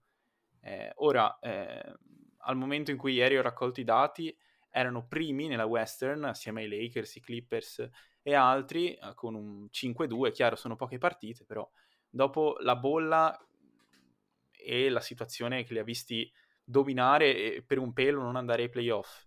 Eh, e questo inizio di stagione direi che si stanno confermando come una squadra emergente sicuramente e aver scambiato per niente meno che Chris Paul che io per primo, sinceramente, davo un po' per morto a livello di grandi palcoscenici, soprattutto con quel contratto. Eh, dopo l'esperienza di Houston abbiamo visto tutti rinascere e costruire una squadra attorno a sé praticamente a, mh, l'anno scorso ad Oklahoma per la gioia di, di Giacomo. Quindi eh, il suo innesto assieme a Booker, assieme a Bridges eh, ed altri buoni giocatori che eh, albergano a Phoenix, può veramente secondo me dare quel qualcosa in più. Quindi io ho messo un piccolo over, nonostante ragazzi le squadre davanti sono veramente molto attrezzate, ecco. E nota interrogativa, e poi ti lascio la parola su Ayton, che secondo me è arrivato a una stagione in cui può veramente, e forse deve, mostrare qualche miglioramento in più. Certo, non stiamo parlando di diventare di colpo il miglior lungo della Lega, ma per, diciamo, ehm, come dire, tenere il passo del backcourt, dove abbiamo Chris Paul e Booker, eh, un frontcourt eh, degno di nota, ecco, vorrebbe un buon Ayton. Sì, secondo me i Phoenix quest'anno e anche il finale della scorsa stagione eh, nella bolla sono riusciti a trovare un, un, equilibrio che mancava da tempo. Per fare un paragone calcistico assomigliano da questo punto di vista un po' al Milan. Bellissimo, non ci avevo pensato, ma è vero. Eh, il sì. Milan dell'NBA. Eh sì, perché una squadra che eh, una buonissima squadra senza dubbio, ma che molti sottovalutano probabilmente e che non ha eh, questi grandissimi mezzi tecnici e fisici, fisici che invece eh, grazie a un buon staff tecnico alla tranquillità del uh, finalmente che c'è in spogliatoio, a un Chris Paul quest'anno che uh, aiuterà senza dubbio Booker a crescere e a togliergli certe uh, incombenze che ha avuto da quando è uh, rookie, perché da quando è rookie è sempre, è sempre stato costretto a essere la prima arma di, di, di, Phoenix, senza dubbio, doveva decidere le partite a 19 anni, di certo non è facile, non tutti sono in grado di farlo, è eh stato anche fin troppo bravo. E, ehm, e, quindi secondo me questa è, è, la vera forza di, di Phoenix. Ayton, riprendendo il discorso, uh, il tuo discorso, Ayton secondo me eh, è un giocatore eh, meraviglioso eh, in, in, prospettiva, diciamo in potenza, perché eh, ha il fisico di Dwight Howard e le mani di Jokic da un certo punto di vista, cioè ha dei mezzi fisici meravigliosi, spaziali e tecnicamente sa tirare da tre, sa passare molto bene, quindi quello che ha fatto vedere in questi due anni, uh, da quando è entrato nella Lega, di certo uh, non, ci ha, non, ci ha, fatto dire wow. Anzi, però, uh, soprattutto difensivamente, in cui potrebbe essere un'ira di Dio, secondo me. Eh, però quest'anno, secondo me, grazie anche a questo ambiente che si è creato, può migliorare senza dubbio. Sicuro, e poi ricordiamoci che storicamente, salvo qualche eccezione, i lunghi, diciamo, mettono un po' di tempo in più rispetto ai piccoli uh, a, eh, diciamo, ingranare, no? Quando entrano nella, nella lega. Eh, solitamente eh, lo stesso Davis ha passato uno, due, tre anni prima di diventare il giocatore dominante che poi è, è tuttora, nonostante stia continuando a crescere. Quindi ci auguriamo tutti, insomma, che eh, possa fiorire, no? Sì. Mamma mia, Davis ha 25-26 anni, è, è, incredibile pensarci. Il fatto che ha 26 sì, anni ed è, ed, è, ed è, già un top 5 NBA. Assolutamente. Beh, ma avremo, avremo, tempo di parlare di lui più avanti, perché i Lakers sono più avanti. Noi intanto saliamo e al sesto posto troviamo Portland. Portland che l'anno scorso si è attestata come l'ottava forza a Ovest non disputando poi dei buoni playoff, eh, non disputando dei playoff particolarmente buoni, eh, è chiaro che in questo caso i cambiamenti non sono eh, grossi, non ci sono grossi innesti come eh, Chris Paul per esempio, eh, conosciamo il backcourt, eh, Lillard e McCollum continuano ad essere una coppia veramente valida, è chiaro che dopo un po' di tempo eh, forse potremmo, più che altro per voler cambiare, aspettarci in futuro qualche mischiare le carte, magari, non lo so, scambiare McCollum, ma penso che i piani societari siano quelli di andare avanti con questo duo. La sensazione è che manchi sempre il centesimo per fare l'euro, no? O il dollaro, nel senso che anche qui buona squadra, ma io non mi sono sentito di mettere eh, over, più che altro perché ho guardato le squadre che c'erano prima. Eh, quindi sì, eh, abbiamo visto la buona stagione di Anthony che si è riscattato dopo che sembrava veramente essere uscito dai radar, nonostante ciò non ci si può aspettare da lui che sia eh, ancora un giocatore dominante. Eh, la presenza di Covington può essere un, una buona alternativa, un buono spunto eh, anche difensivamente dove questa squadra sembra soffrire di più. Eh, forse anche sotto canestro perché Nurkic a me piace molto, ecco Canter un po' meno. Eh, non, so, non so tu, tu cosa pensi. Come non ti piace Canter? Cioè, io sono un grandissimo fan di Enes Canter, cioè, non posso sentire queste offese al mio cliente, assolutamente. Ai ai ai, ma anche per ragioni politiche, perché attorno no, a lui ci sono molti discorsi. No, sono completamente ironico, l'ho odiato in campo anche quando ce l'avevamo a Oklahoma. E... Vabbè, eh giusto, giusto, mi ero dimenticato dei suoi trascorsi ad Oklahoma. Eh, eh sì. Tipo un meme per me è diventato, quindi... No, per quanto riguarda Portland, ehm, io non riesco a scommettere contro Lillard e contro Portland in generale, perché ogni volta che l'ho fatto mi hanno dato un paio di schiaffi morali durante la stagione che eh, alla fine mi meritavo. L'anno scorso uh, sono entrati ai playoff uh, per un soffio uh, nella bolla, poi sono stati ovviamente sfortunati di trovare i Lakers subito e con un Lillard che era leggermente infortunato, tutti molto stanchi, di certo non è facile. Poi se c'hai Canter centro eh, titolare, eh, cioè te, te l'aspetti anche un pochino. Eh, la cosa migliore, secondo me, di quest'anno di Portland è il ritorno a pieno regime di Nurkic, che, pri- che prima dell'infortunio, un paio d'anni fa ormai, eh, un anno e mezzo fa forse, o due anni, va bene, il... Um, aveva fatto vedere delle cose molto molto belle, soprattutto in attacco, soprattutto in termini di assist e di passaggi. È un lungo molto tecnico da questo punto di vista e mi piace molto. E hanno aggiunto uh, via trade con Houston Covington che uh, a Houston non ha fatto molto bene, però era un, una situazione un po' particolare. A, volte doveva addirittura giocare da centro per far capire a Giacomo quanto small giocassero a Houston eh, insieme a PJ Tucker. Eh, però eh, ce lo ricordiamo tutti eh, ai suoi primi anni a Philadelphia quando era rookie eh, si è fatto conoscere soprattutto per la sua difesa ed è quello che sicuramente servirà a questa squadra qua perché eh, off- difensivamente sono abbastanza vergognosi se, se ci pensiamo credo che siano tra gli ultimi ultimissimi in termini di defensive rating, credo addirittura 28 o 29 ma questo lo sappiamo, uh, Portland è difensivamente orrenda da diversi anni, chiaramente hai pochi giocatori che possono difendere perché Lillard e McCollum il lavoro principale te lo fanno in attacco e, e a Lillard in quanto superstar non, non, è che puoi chiedergli di, di difendere come se fosse un... Beh, chiaro. Canter, Peraltro... vabbè, Canter non cazzo vuoi dire di Canter? Eh, è Canter. E Nurkic, neanche lui, eh, possono contare appena appena su Covington. Diciamo che l'highlight di quest'estate può essere essersi liberati di Whiteside, adesso non vorrei... Eh beh, questo, questo lo fa partire con, con, 5, con 5 vittorie in più sicuramente. Eh, sì, che peraltro a me piaceva veramente tanto all'epoca, parliamo di anni e anni fa, eh, questo lungo venuto dal nulla, undrafted, mi pare, che poi ai Kings aveva fatto vedere qualcosa, poi era esploso a Miami. Sì, lui era lì la testa. Se non sbaglio. Sì, sì, giusto, giusto. Se non sbaglio era, era uscito da lì.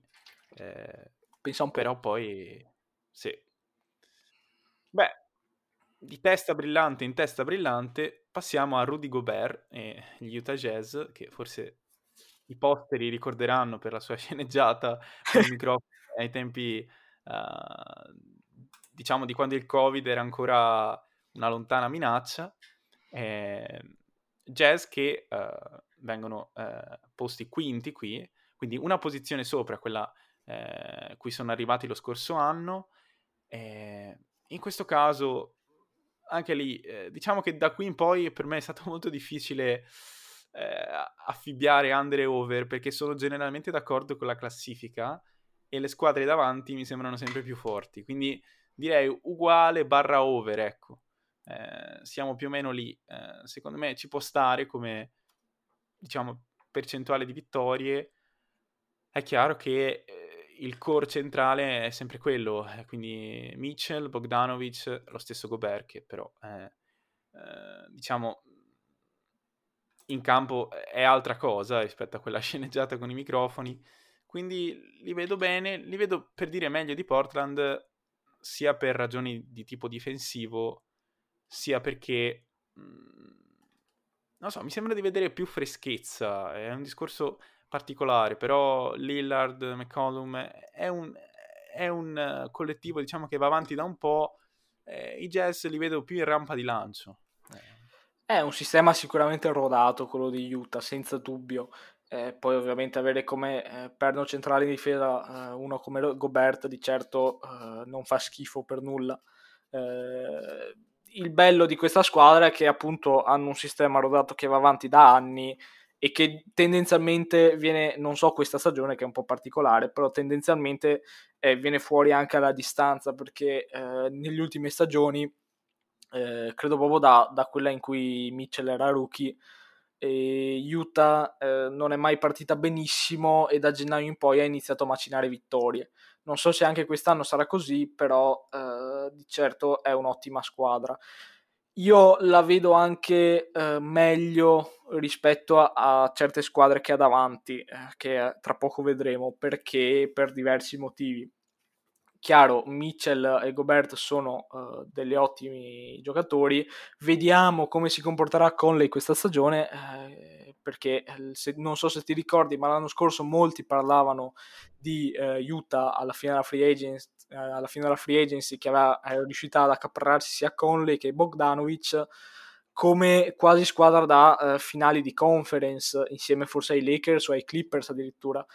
E Chiaro, non è stato così, eh, purtroppo anche da un punto di vista sarebbe stato, vederli, sarebbe stato bello vederli così in alto. Su, Colley purtroppo non è riuscito a imporsi come aveva fatto a Memphis. A me piace molto come giocatore perché è un giocatore molto intelligente che sa eh, quasi sempre eh, cosa fare eh, nel momento giusto però pare che aiuta non sia proprio il suo posto migliore. Eh, ormai va per i 33, se non sbaglio, Colley, e quindi vedremo come si comporterà. Il lato negativo di questa squadra, un po' per buttarla sul ridere, è che hanno Jordan Clarkson in, in quintetto.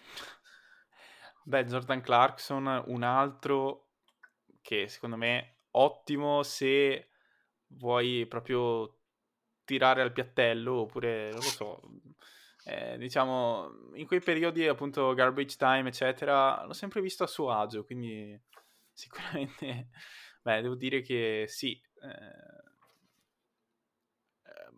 questa, questa, parte della classifica è molto particolare perché appunto venendo a mancare il fattore campo, o quantomeno non essendo più così eh, incisivo, può essere che a un certo punto, avuta la certezza di entrare nella corsa playoff, che però sarà un po' eh, diciamo più eh, ristretta perché ovviamente essendoci il play-in non si ha la certezza di avere un posto garantito eh, non vorrei che poi le squadre si adagino e la classifica diventi un po' falsata ecco quindi è anche difficile predire questo eh sì nonostante ciò poche vittorie ci sono veramente poche esatto. che possono fare la differenza anche perché su meno partite eh, le differenze poi si, si riducono ovviamente chiaro, chiaro. Eh, quindi ehm, per quanto riguarda invece Dallas, i Dallas Mavericks, che qui vengono messi uh, una posizione sopra Utah, però con lo stesso numero di vittorie.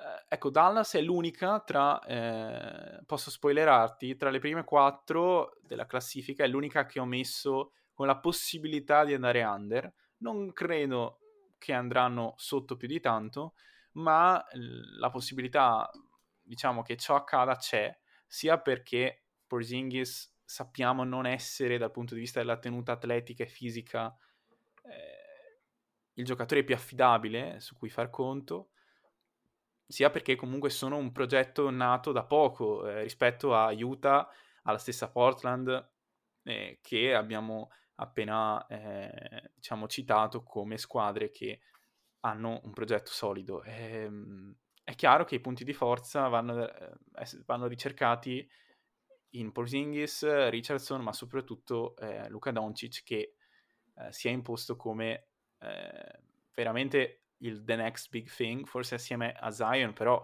di Zion non abbiamo visto molto. Eh, io personalmente non amo questo tipo di giocatori, inteso proprio la tipologia, eh, però c'è da dire che ha stregato tutti, penso, eh, Doncic, eh, per come è partito, eh, per come ha impattato su questa lega e per il modo in cui sembra veramente giocare da anni e anni. È chiaro che poi, eh, avendo giocato in Europa, eh, fisicamente non aveva un confronto degno, ma a livello di competizioni è abituato a giocare su palcoscenici importanti.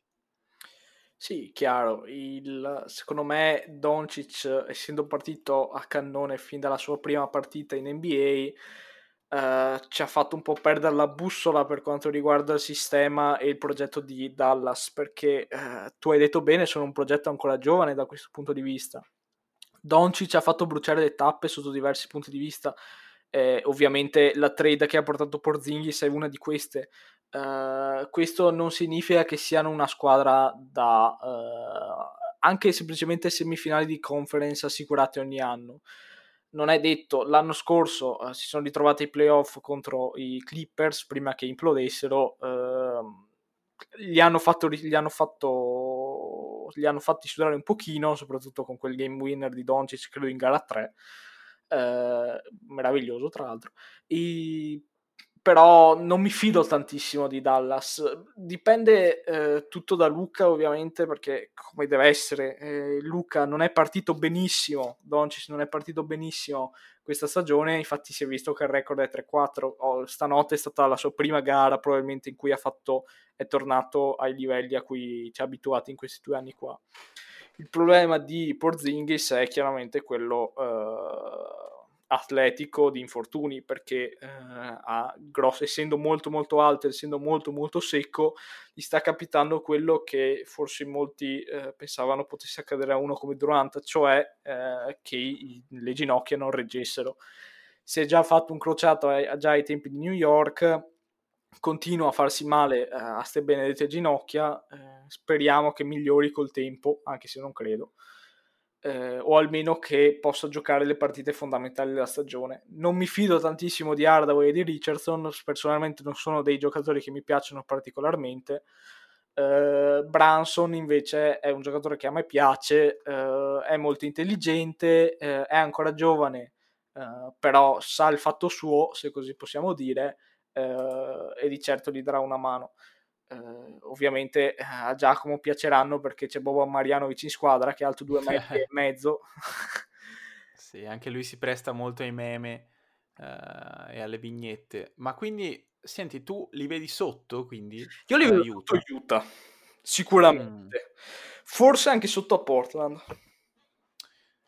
Ma sai che in realtà mi stai convincendo, eh, perché effettivamente... Beh, poi è chiaro, se guardiamo questo inizio di stagione sicuramente non sono partiti benissimo, sicuramente Doncic è partito male anche con uh, la percentuale del tiro da tre punti, poi però guardiamo alla gara storica contro Dallas e, e contro, eh, pardon, contro i Clippers eh, in cui hanno accumulato un divario di 50 punti giusto all'intervallo. Sì. E diciamo che porta buon auspicio sicuramente partire così. Poi è chiaro che in realtà una partita non fa né primavera né, diciamo, non, non può dare indicazioni.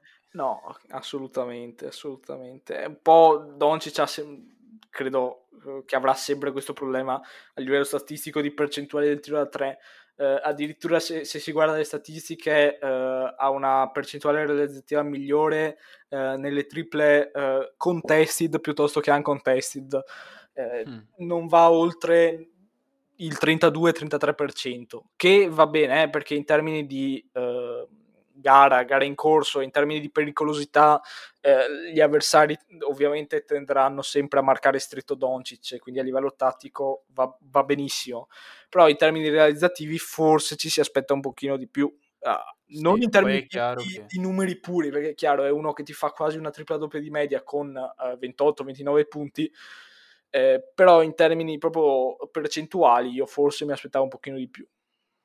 Assolutamente, diciamo che è anche influenzato dal fatto che non si tira indietro quando c'è da prendere un tiro con coefficiente di difficoltà molto alto, quindi anche questo forse va preso in considerazione. Beh, è. Però è chiaro che sì, non è tra le sue qualità migliori, ecco, di spicco. Sì, sì. Eh, però la- tempo di crescere. semplicemente eh, prende dei tiri che Arden si, si prende da diversi anni. Arden tira col 42-43%, lui li tira col 30%. E va bene, eh, Esatto. 21 anni Doncic, forse sto, sto un po' Beh, poi le scatole, però. Arden in questo è diventato veramente pazzesco, cioè quando prende quei tiri eh, sembra quasi che siano una tassa più quelli di quelli appunto da libero, eccetera. Sì. Ehm, bene, allora direi che possiamo passare alla top 3 eh, e la prima squadra in ordine discendente che troviamo è Denver, che qui mettono terza con un eh, score di 44 vittorie e mezzo. Io, nonostante non siano partiti benissimo, eh, non so se stanotte abbiano giocato, eh, fino a prima erano 2-4 come record. Lo sono Eh, ancora. Lo sono ancora, perfetto. Io li vedo abbastanza bene, devo dire, perché Jokic secondo me è, è un giocatore fantastico. Ha iniziato molto bene, nonostante le palle perse. Ha fatto una quadrupla doppia con le palle perse, se non sbaglio, e la partita dopo ne ha, ne ha perse sette. Però gran parte erano anche, diciamo, inficiate da eh, aspetti situazionali e di malintesi con i compagni, quindi non mi allarmerei più di tanto, però ha iniziato benissimo, se non sbaglio ehm, ho visto una statistica prima sul fatto che sia il primo lungo a cominciare con più di 10 assist eh, in 6 partite, comunque insomma eh, è un giocatore che mi piace molto. Eh, Murray che se non sbaglio ha rinnovato in estate, giusto? Sì, sì. Con un ha contratto anche abbastanza oneroso, eh, è sicuramente un altro dei punti fermi di questa squadra. eh, ha perso però, e questo secondo me è un punto importante, Jeremy Grant, che è andato a Detroit se non sbaglio, Sì. eh, a macinare numeri eh, sostanzialmente perché è- forse il role player perfetto e tuttavia è finito in una squadra che non ha bisogno di quel tipo di giocatore per vincere il titolo perché non ha ambizioni, ma ne parleremo domani. eh, e questa può essere una perdita importante. Eh, molto dipende anche dalla crescita di eh, Porter Jr., che con un po' di ritardo per problematiche fisiche si è affacciato bene al panorama NBA, eh, ha fatto intravedere anche qualche piccola pecca dal punto di vista caratteriale, non so se eh, ti sei imbattuto in qualche sua dichiarazione un po' viperina. Penso sia anche Eh, trampiano Porter, o sbaglio. mm, non lo so, devo dirti che sono impreparato su questo. Credo che sia uno di, di quei pochi giocatori NBA che sono pro Trump. Eh, e che tra l'altro, insomma, non è molto coraggioso eh, dirlo a viso aperto, visto... anzi no, al contrario, è abbastanza coraggioso dirlo Eh, sì. apertamente, visto il fatto che giocatori molto influenti come LeBron, eccetera, hanno opinioni manifestamente differenti. Comunque, tu come vedi Denver? Io devo dire che li vedo bene, penso che non siano ancora in grado di definirsi tra le favorite per il titolo, però in ambito di regular season io li vedo molto, molto bene. Io invece devo dirti che non li vedo proprio bene bene, nel senso che io gli ho, be- gli ho messo un bel under forte. eh, io... Andre forte. Eh Ai sì, perché è un po' esagerato secondo me questa quota qui, per diversi motivi. Il primo secondo me è questo, che abbiamo negli occhi eh, quella Denver della scorsa bolla, degli scorsi playoff, in cui rimonta per 3-1 contro Utah e rimonta per 3-1 eh, sotto eh, contro i Clippers in maniera incredibile e, e ok, meravigliosi, bravissimi, cuore della Madonna, eh, bravissimi tutto quello che volete, però il fatto che loro siano arrivati in questo modo alle finali di conference non significa secondo me che siano una squadra da finali di conference o da primi tre posti. E, eh, e quindi questo è uno dei motivi, secondo me. La gente tende ancora a vederli come quelli dell'anno scorso. Millsap ha un anno in più, eh, ormai va per i 34, 35, forse addirittura 36. Ehm, ed è un giocatore che a livello fisico inizia ad avere i suoi problemini e chiaramente quando Millsap inizia ad avere dei problemi fisici di certo non è una buona notizia. Eh, Porter, eh, che eh, chiaramente lo considero un ottimo giocatore, almeno in prospettiva, eh, ha fatto vedere delle ottime cose offensivamente, eh, però secondo me ha due pecche importanti che deve tentare di risolvere eh, il prima possibile. Il primo è quello degli assist cioè, credo che eh, riesca a fare al massimo uno o due assist di media partita. E non è una grandissima cosa. Uh, in carriera, a livello di carriera, ha 0.9 assist a partita statisticamente, che non è un'ottima cosa. E in più, difensivamente, uh, ho visto che le squadre in partita lo puntano difensivamente da quanto uh, un terribile difensore sia, e questo non è una buona cosa. Uh, forse potrebbero addirittura scambiarlo, non lo so, per tentare di arrivare, uh, per riprendere un discorso che abbiamo fatto in precedenza ad Arden, sarebbe interessante. Uh, e in più, secondo me, c'è anche un altro problema, che è quello di Gary Harris. Cioè, Gary Harris è un giocatore che da rookie ha fatto vedere cose molto buone anche nei due o tre anni successivi, ma che ormai da una stagione e mezza non è più in grado di stare ai livelli precedentemente mostrati e questo uh, può essere un problema uh, relativo se lo paghi come uh, paghi un RJ Hampton o, o, qualcuno di quel livello là. Però Gary Harris ha un contratto piuttosto imponente, eh, per non dire importante, o anche esagerato forse, e quindi questo può essere un problema. Eh, hai un giocatore del genere che non riesce a ehm, manifestare le sue qualità al meglio, e però prende gli stessi, quasi gli stessi soldi che prende uno come Murray, che invece è insieme a Jokic la superstar della squadra. E questo in termini di eh, mosse eh, a livello di scambi future di certo non gli fa bene. Pure il povero Will Barton, che, che era un giocatore che a me piaceva molto, eh, ormai eh, sembra finito, marcio è finito purtroppo, perché continua ad avere un sacco di infortuni e già l'anno scorso le partite, metà partite non le giocava, le partite che giocava era molto molto in difficoltà. Sì, mi pare abbia fatto una buona uscita in una delle prime partite stagionali, eh, però nonostante questo, sì, diciamo che mm, capisco quello che dici, nel senso che effettivamente ma è anche il motivo in realtà per cui io eh, li vedo bene in regular season, ma non troppo poi quando si fa sul serio.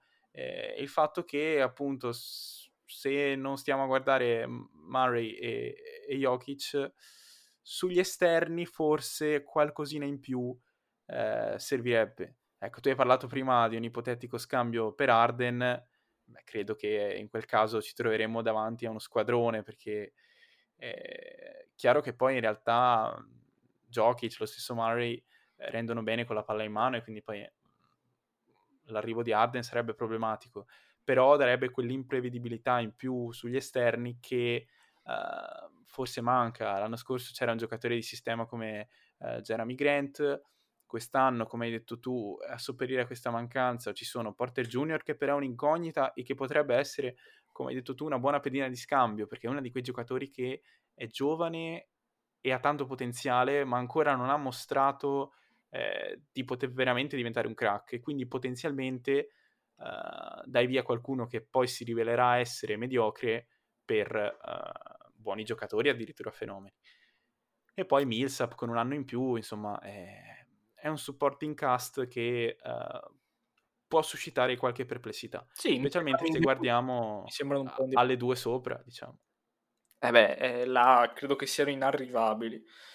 Perché sopra Denver ci sono i Los Angeles Clippers che a livello di eh, odds la, di Las Vegas sono soltanto una partita uh, sopra a Denver, ma uh, che secondo me sono ben più di una partita sopra, forse anche 5-6, perché eh, prima di tutto Los Angeles, e questa parte di Los Angeles, anzi, si dovrà riscattare dalla t- brutta stagione scorsa. Non brutta in generale, ma che è finita in maniera tragica, se...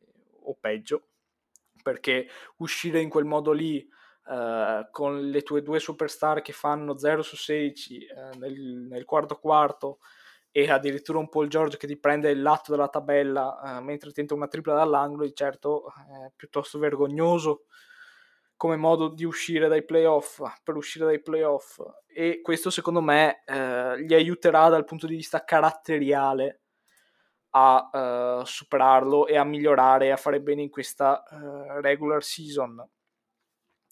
Dal punto di vista della free agency non mi sono piaciuti del tutto perché uh, hai perso una pedina molto importante come Arrel che insieme a insieme a Lou Williams ti aiutava molto uh, a far rifiattare secondo me George e Leonard perché um, anche in partite in cui senza di loro uh, si sarebbero potute perdere l'anno scorso si è visto bene come il pick and roll tra loro due abbia aiutato a vincerle invece queste partite qua lo hai uh, sostituito, sostituito, con un giocatore come Sergi Baca che è un giocatore che a me piace molto un giocatore molto intelligente che però uh, non so quanto gli possa servire. Mm, non è, non è secondo me un miglioramento. Eh, chiaro, uh, non è che potessero fare molto, però quel poco che hanno fatto non mi è piaciuto, soprattutto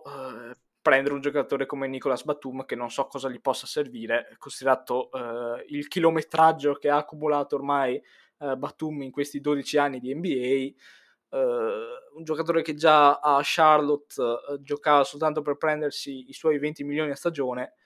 Uh, difensivamente è vergognoso, offensivamente credo che sia una salma ormai, non so cosa gli possa servire. Una pedina positiva, un giocatore positivo da questo punto di vista è secondo me Luke Nard che a Detroit ha fatto vedere delle buone cose anche in termini di playmaking Uh, però uh, va, anzi va a sostituire Shamet che uh, pare non stia giocando molto bene quindi ben per loro ben per Kennard ben per i Clippers però l'incognita di Kennard è che eh, fisicamente non sta proprio bene salta molte partite durante l'anno salta, rischia di saltare anche 20-25 partite ogni, per anno e questo può essere un problema e ultima cosa che adesso mi sono ricordato, Marcus Morris e dargli quel contratto là, non so come tu possa fare. Sì, beh, eh, Marcus Morris che qualche anno fa si portava dietro la nomea di, del cosiddetto LeBron Stopper, anche se poi non hanno avuto occasione lo scorso anno di eh, diciamo, incontrarsi in una serie di playoff per vedere se questo tipo di eh, etichetta che mi pare risalga ai tempi dei Celtics sia ancora valida. Ma diciamo che concordo, concordo con te perché penso che la lezione dell'anno scorso sia stata molto importante. Eh, è chiaro che quando una squadra parte con quel tipo di ambizioni, perché molti, me compreso forse più per scaramanzia che altro, ma davano i Clippers addirittura anche sopra i Lakers, perché l'anno scorso il supporting cast dei Lakers non era dei migliori, è chiaro che finire così veramente eh, rischia di risultare avvilente, però in qualche modo, via diciamo i rami secchi o comunque quel tipo di figure che eh, erano divisive, lo stesso Harrell si vocifera fosse uno dei più divisivi all'interno dello spogliatoio. Eh, via l'allenatore, cambio di allenatore, arriva Tyron Lue, eh, George e Leonard che sono chiamati al riscatto, io devo dire che Paul George è uno dei miei giocatori preferiti da anni, da quando giocava a Indiana, ho anche una sua maglia. Il mio, te lo non gli ho mai... dire. Eh, eh, non gli ho mai portato fortuna perché ho preso la maglia nell'estate in cui con la nazionale si è distrutto. Eh, peraltro ho preso proprio la maglia della nazionale eh, americana, quindi non sono stato un grandissimo, diciamo, portatore di, di fortuna, però eh, penso che quest'anno possano rifarsi. È chiaro che nel frattempo i Lakers si sono rafforzati, eh, forse è stata persa un'occasione, vedremo.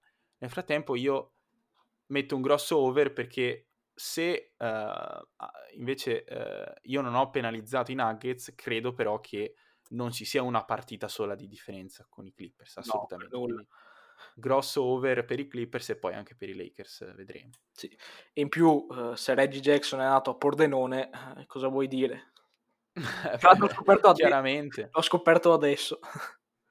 Molto ridere. Sì, no, io, io ricordavo che c'era questo tipo di dinamica perché si parlava anni fa di una possibile scelta della nazionale italiana come, diciamo, naturalizzazione. Eh, diciamo che questo tipo di, di, mosse non mi hanno mai scaldato l'animo. No. Vediamo no, poi come è andata bene, a finire. Anche bene così, no? magna tranquillo, sì. non ti preoccupare. No, beh, ma eh, basti vedere come è andata a finire la vicenda Suarez per spostarci di sport. Eh. Però diciamo che sì. E per quanto riguarda i Lakers, prima squadra ovviamente nel, diciamo, tabellone che ci presentano i soliti amici di Las Vegas, primo posto l'anno scorso nella conference, titolo vinto, è chiaro che quest'anno non possano non essere considerati i favoriti. Cosa ne pensi? Secondo me siamo, perché eh, essendo tifosi posso dirlo, siamo ancora i favoriti. Non, questo non significa che finiremo primi nella conference, perché secondo me finiremo secondi sotto i Clippers. Però eh, forse, eh, spero di non portare sfiga dicendo questo, eh, ehm, potremmo essere, cioè son, son, siamo l'unica squadra di cui io mi fido. Per ora, per ora. Poi vediamo come va la stagione, però siamo l'unica squadra di cui io riesco a fidarmi, perché uh, avendo chiaramente eh, un po' l'appalissiano, eh, avere due giocatori come LeBron e, e AD, eh, sai sempre che nelle partite più difficili hai loro due che te la possono risolvere in ogni momento. La squadra è migliorata dal punto di vista del supporting cast, Uh, forse a livello di identità siamo un po' peggiorati perché l'anno scorso, nonostante fossimo uh, meno forti dal punto di vista almeno dei nomi, e, e, dal punto di vista caratteriale e dal punto di vista di identità di squadra, forse eravamo un po' più forti perché uh, eravamo quella squadra che Uh, ok, non saremo i migliori della Lega a livello di nomi, però noi difendiamo forti, vi facciamo il culo, vi facciamo sudare ogni punto e poi dall'altra parte ci pensano LeBron, LeBron e AD e questo ci ha fatto anche vincere un titolo e anche molto agevolmente da un certo punto di vista. Eh, quest'anno però non sono di certo uh, negativo, secondo me lo dico adesso sperando di non portare sfiga, il repeat lo facciamo. Eh, devo dire che anch'io sono orientato verso quel tipo di analisi perché sicuramente uh, lo switch che c'è stato a livello, per esempio, di eh, lunghi di, di, riserva, anche se poi in regular season sappiamo come a, a Davis non piaccia giocare da 5, quindi prediliga un lungo a fianco. Eh, è vero che Javal e lo stesso Howard, che l'anno scorso si è riscattato anche a livello personale, eh, davano anche coesione, si sacrificavano molto. Eh, ora arrivano Gasol, che è un tipo di giocatore completamente diverso, e Harrell, che eh, ha sempre fatto bene in regular season, eh, per molti è, gli è stato sottratto un uh, Most Improved Player uh, lo scorso anno, però uh, diciamo che ha deluso molti per il suo impatto che ha avuto ai playoff, diciamo. Nonostante questo è sicuramente un upgrade e penso che lui e Gasol possano dare soluzioni in più, soprattutto a livello mh, di regular season, perché poi come hai detto tu, eh, ormai all'introduzione di questa lunga puntata, mm, non ricordiamoci e non scordiamoci che James va per le 36 primavere, comunque mm, è giusto che riposi un po', soprattutto se la situazione diventa agevole a livello di classifica eh, e quindi lo stesso Davis ogni tanto è bene farlo riposare, quindi avere una panchina lunga può far bene. Eh, lo stesso eh, Schröder, o Schröder, eh, il tedesco non è il mio forte, è un'ottima aggiunta eh, perché sappiamo quanto bene abbia fatto negli scorsi anni e dalla panchina, anche se se non sbaglio sta, sta partendo dall'inizio. Sì, è nel quintetto. Eh, sinceramente io lo, fare, io lo vedrei meglio dalla panchina proprio come creator secondario per far giocare Caruso che io adoro, che comunque è un giocatore più di sistema, eh, però comunque è un'ottima aggiunta. Eh, Matthews per quanto anche lui eh, non abbia più 25 anni, è un tiratore e difensore che io ho sempre ammirato fin dai tempi di Portland. Quindi ecco, credo che uh, siano i favoriti per la conquista del titolo. Come te ho delle riserve sul fatto che possano diventare uh, nuovamente primi nella conference perché potrebbero tirare il freno a mano a un certo punto. Eh, però vedremo, tutto da vedere. Ecco. Eh, direi che abbiamo toccato ormai le due ore della puntata, che è il record, che è il record che credo che sarà imbattuto per un po'. Vediamo, eh se, beh, giovedì... Vediamo se giovedì prossimo con la Eastern Conference vi batterete voi stessi e io invece sarò sempre qua ad ascoltarvi, molto interessato perché eh, i discorsi che fate no, non ho mai avuto l'occasione di sentirli perché per puro interesse personale l'NBA mi piace ma non mi ci sono mai soffermato troppo. Quindi, i, prima di tutto ringrazio voi due, ringrazio Davide come al solito, ma ringrazio Andrea per la partecipazione di questo giovedì a questo episodio sulla Western Conference e lo aspetto giovedì prossimo alla Eastern Conference. E ringrazio anche tutti gli ascoltatori che sono arrivati a questo punto della puntata che hanno concluso queste due ore in compagnia per parlare della Western Conference e anche a loro auguro di risentirci lunedì ovviamente con l'episodio del calcio, ma soprattutto giovedì prossimo per continuare la panoramica sull'NBA. Un grazie a tutti, a giovedì prossimo.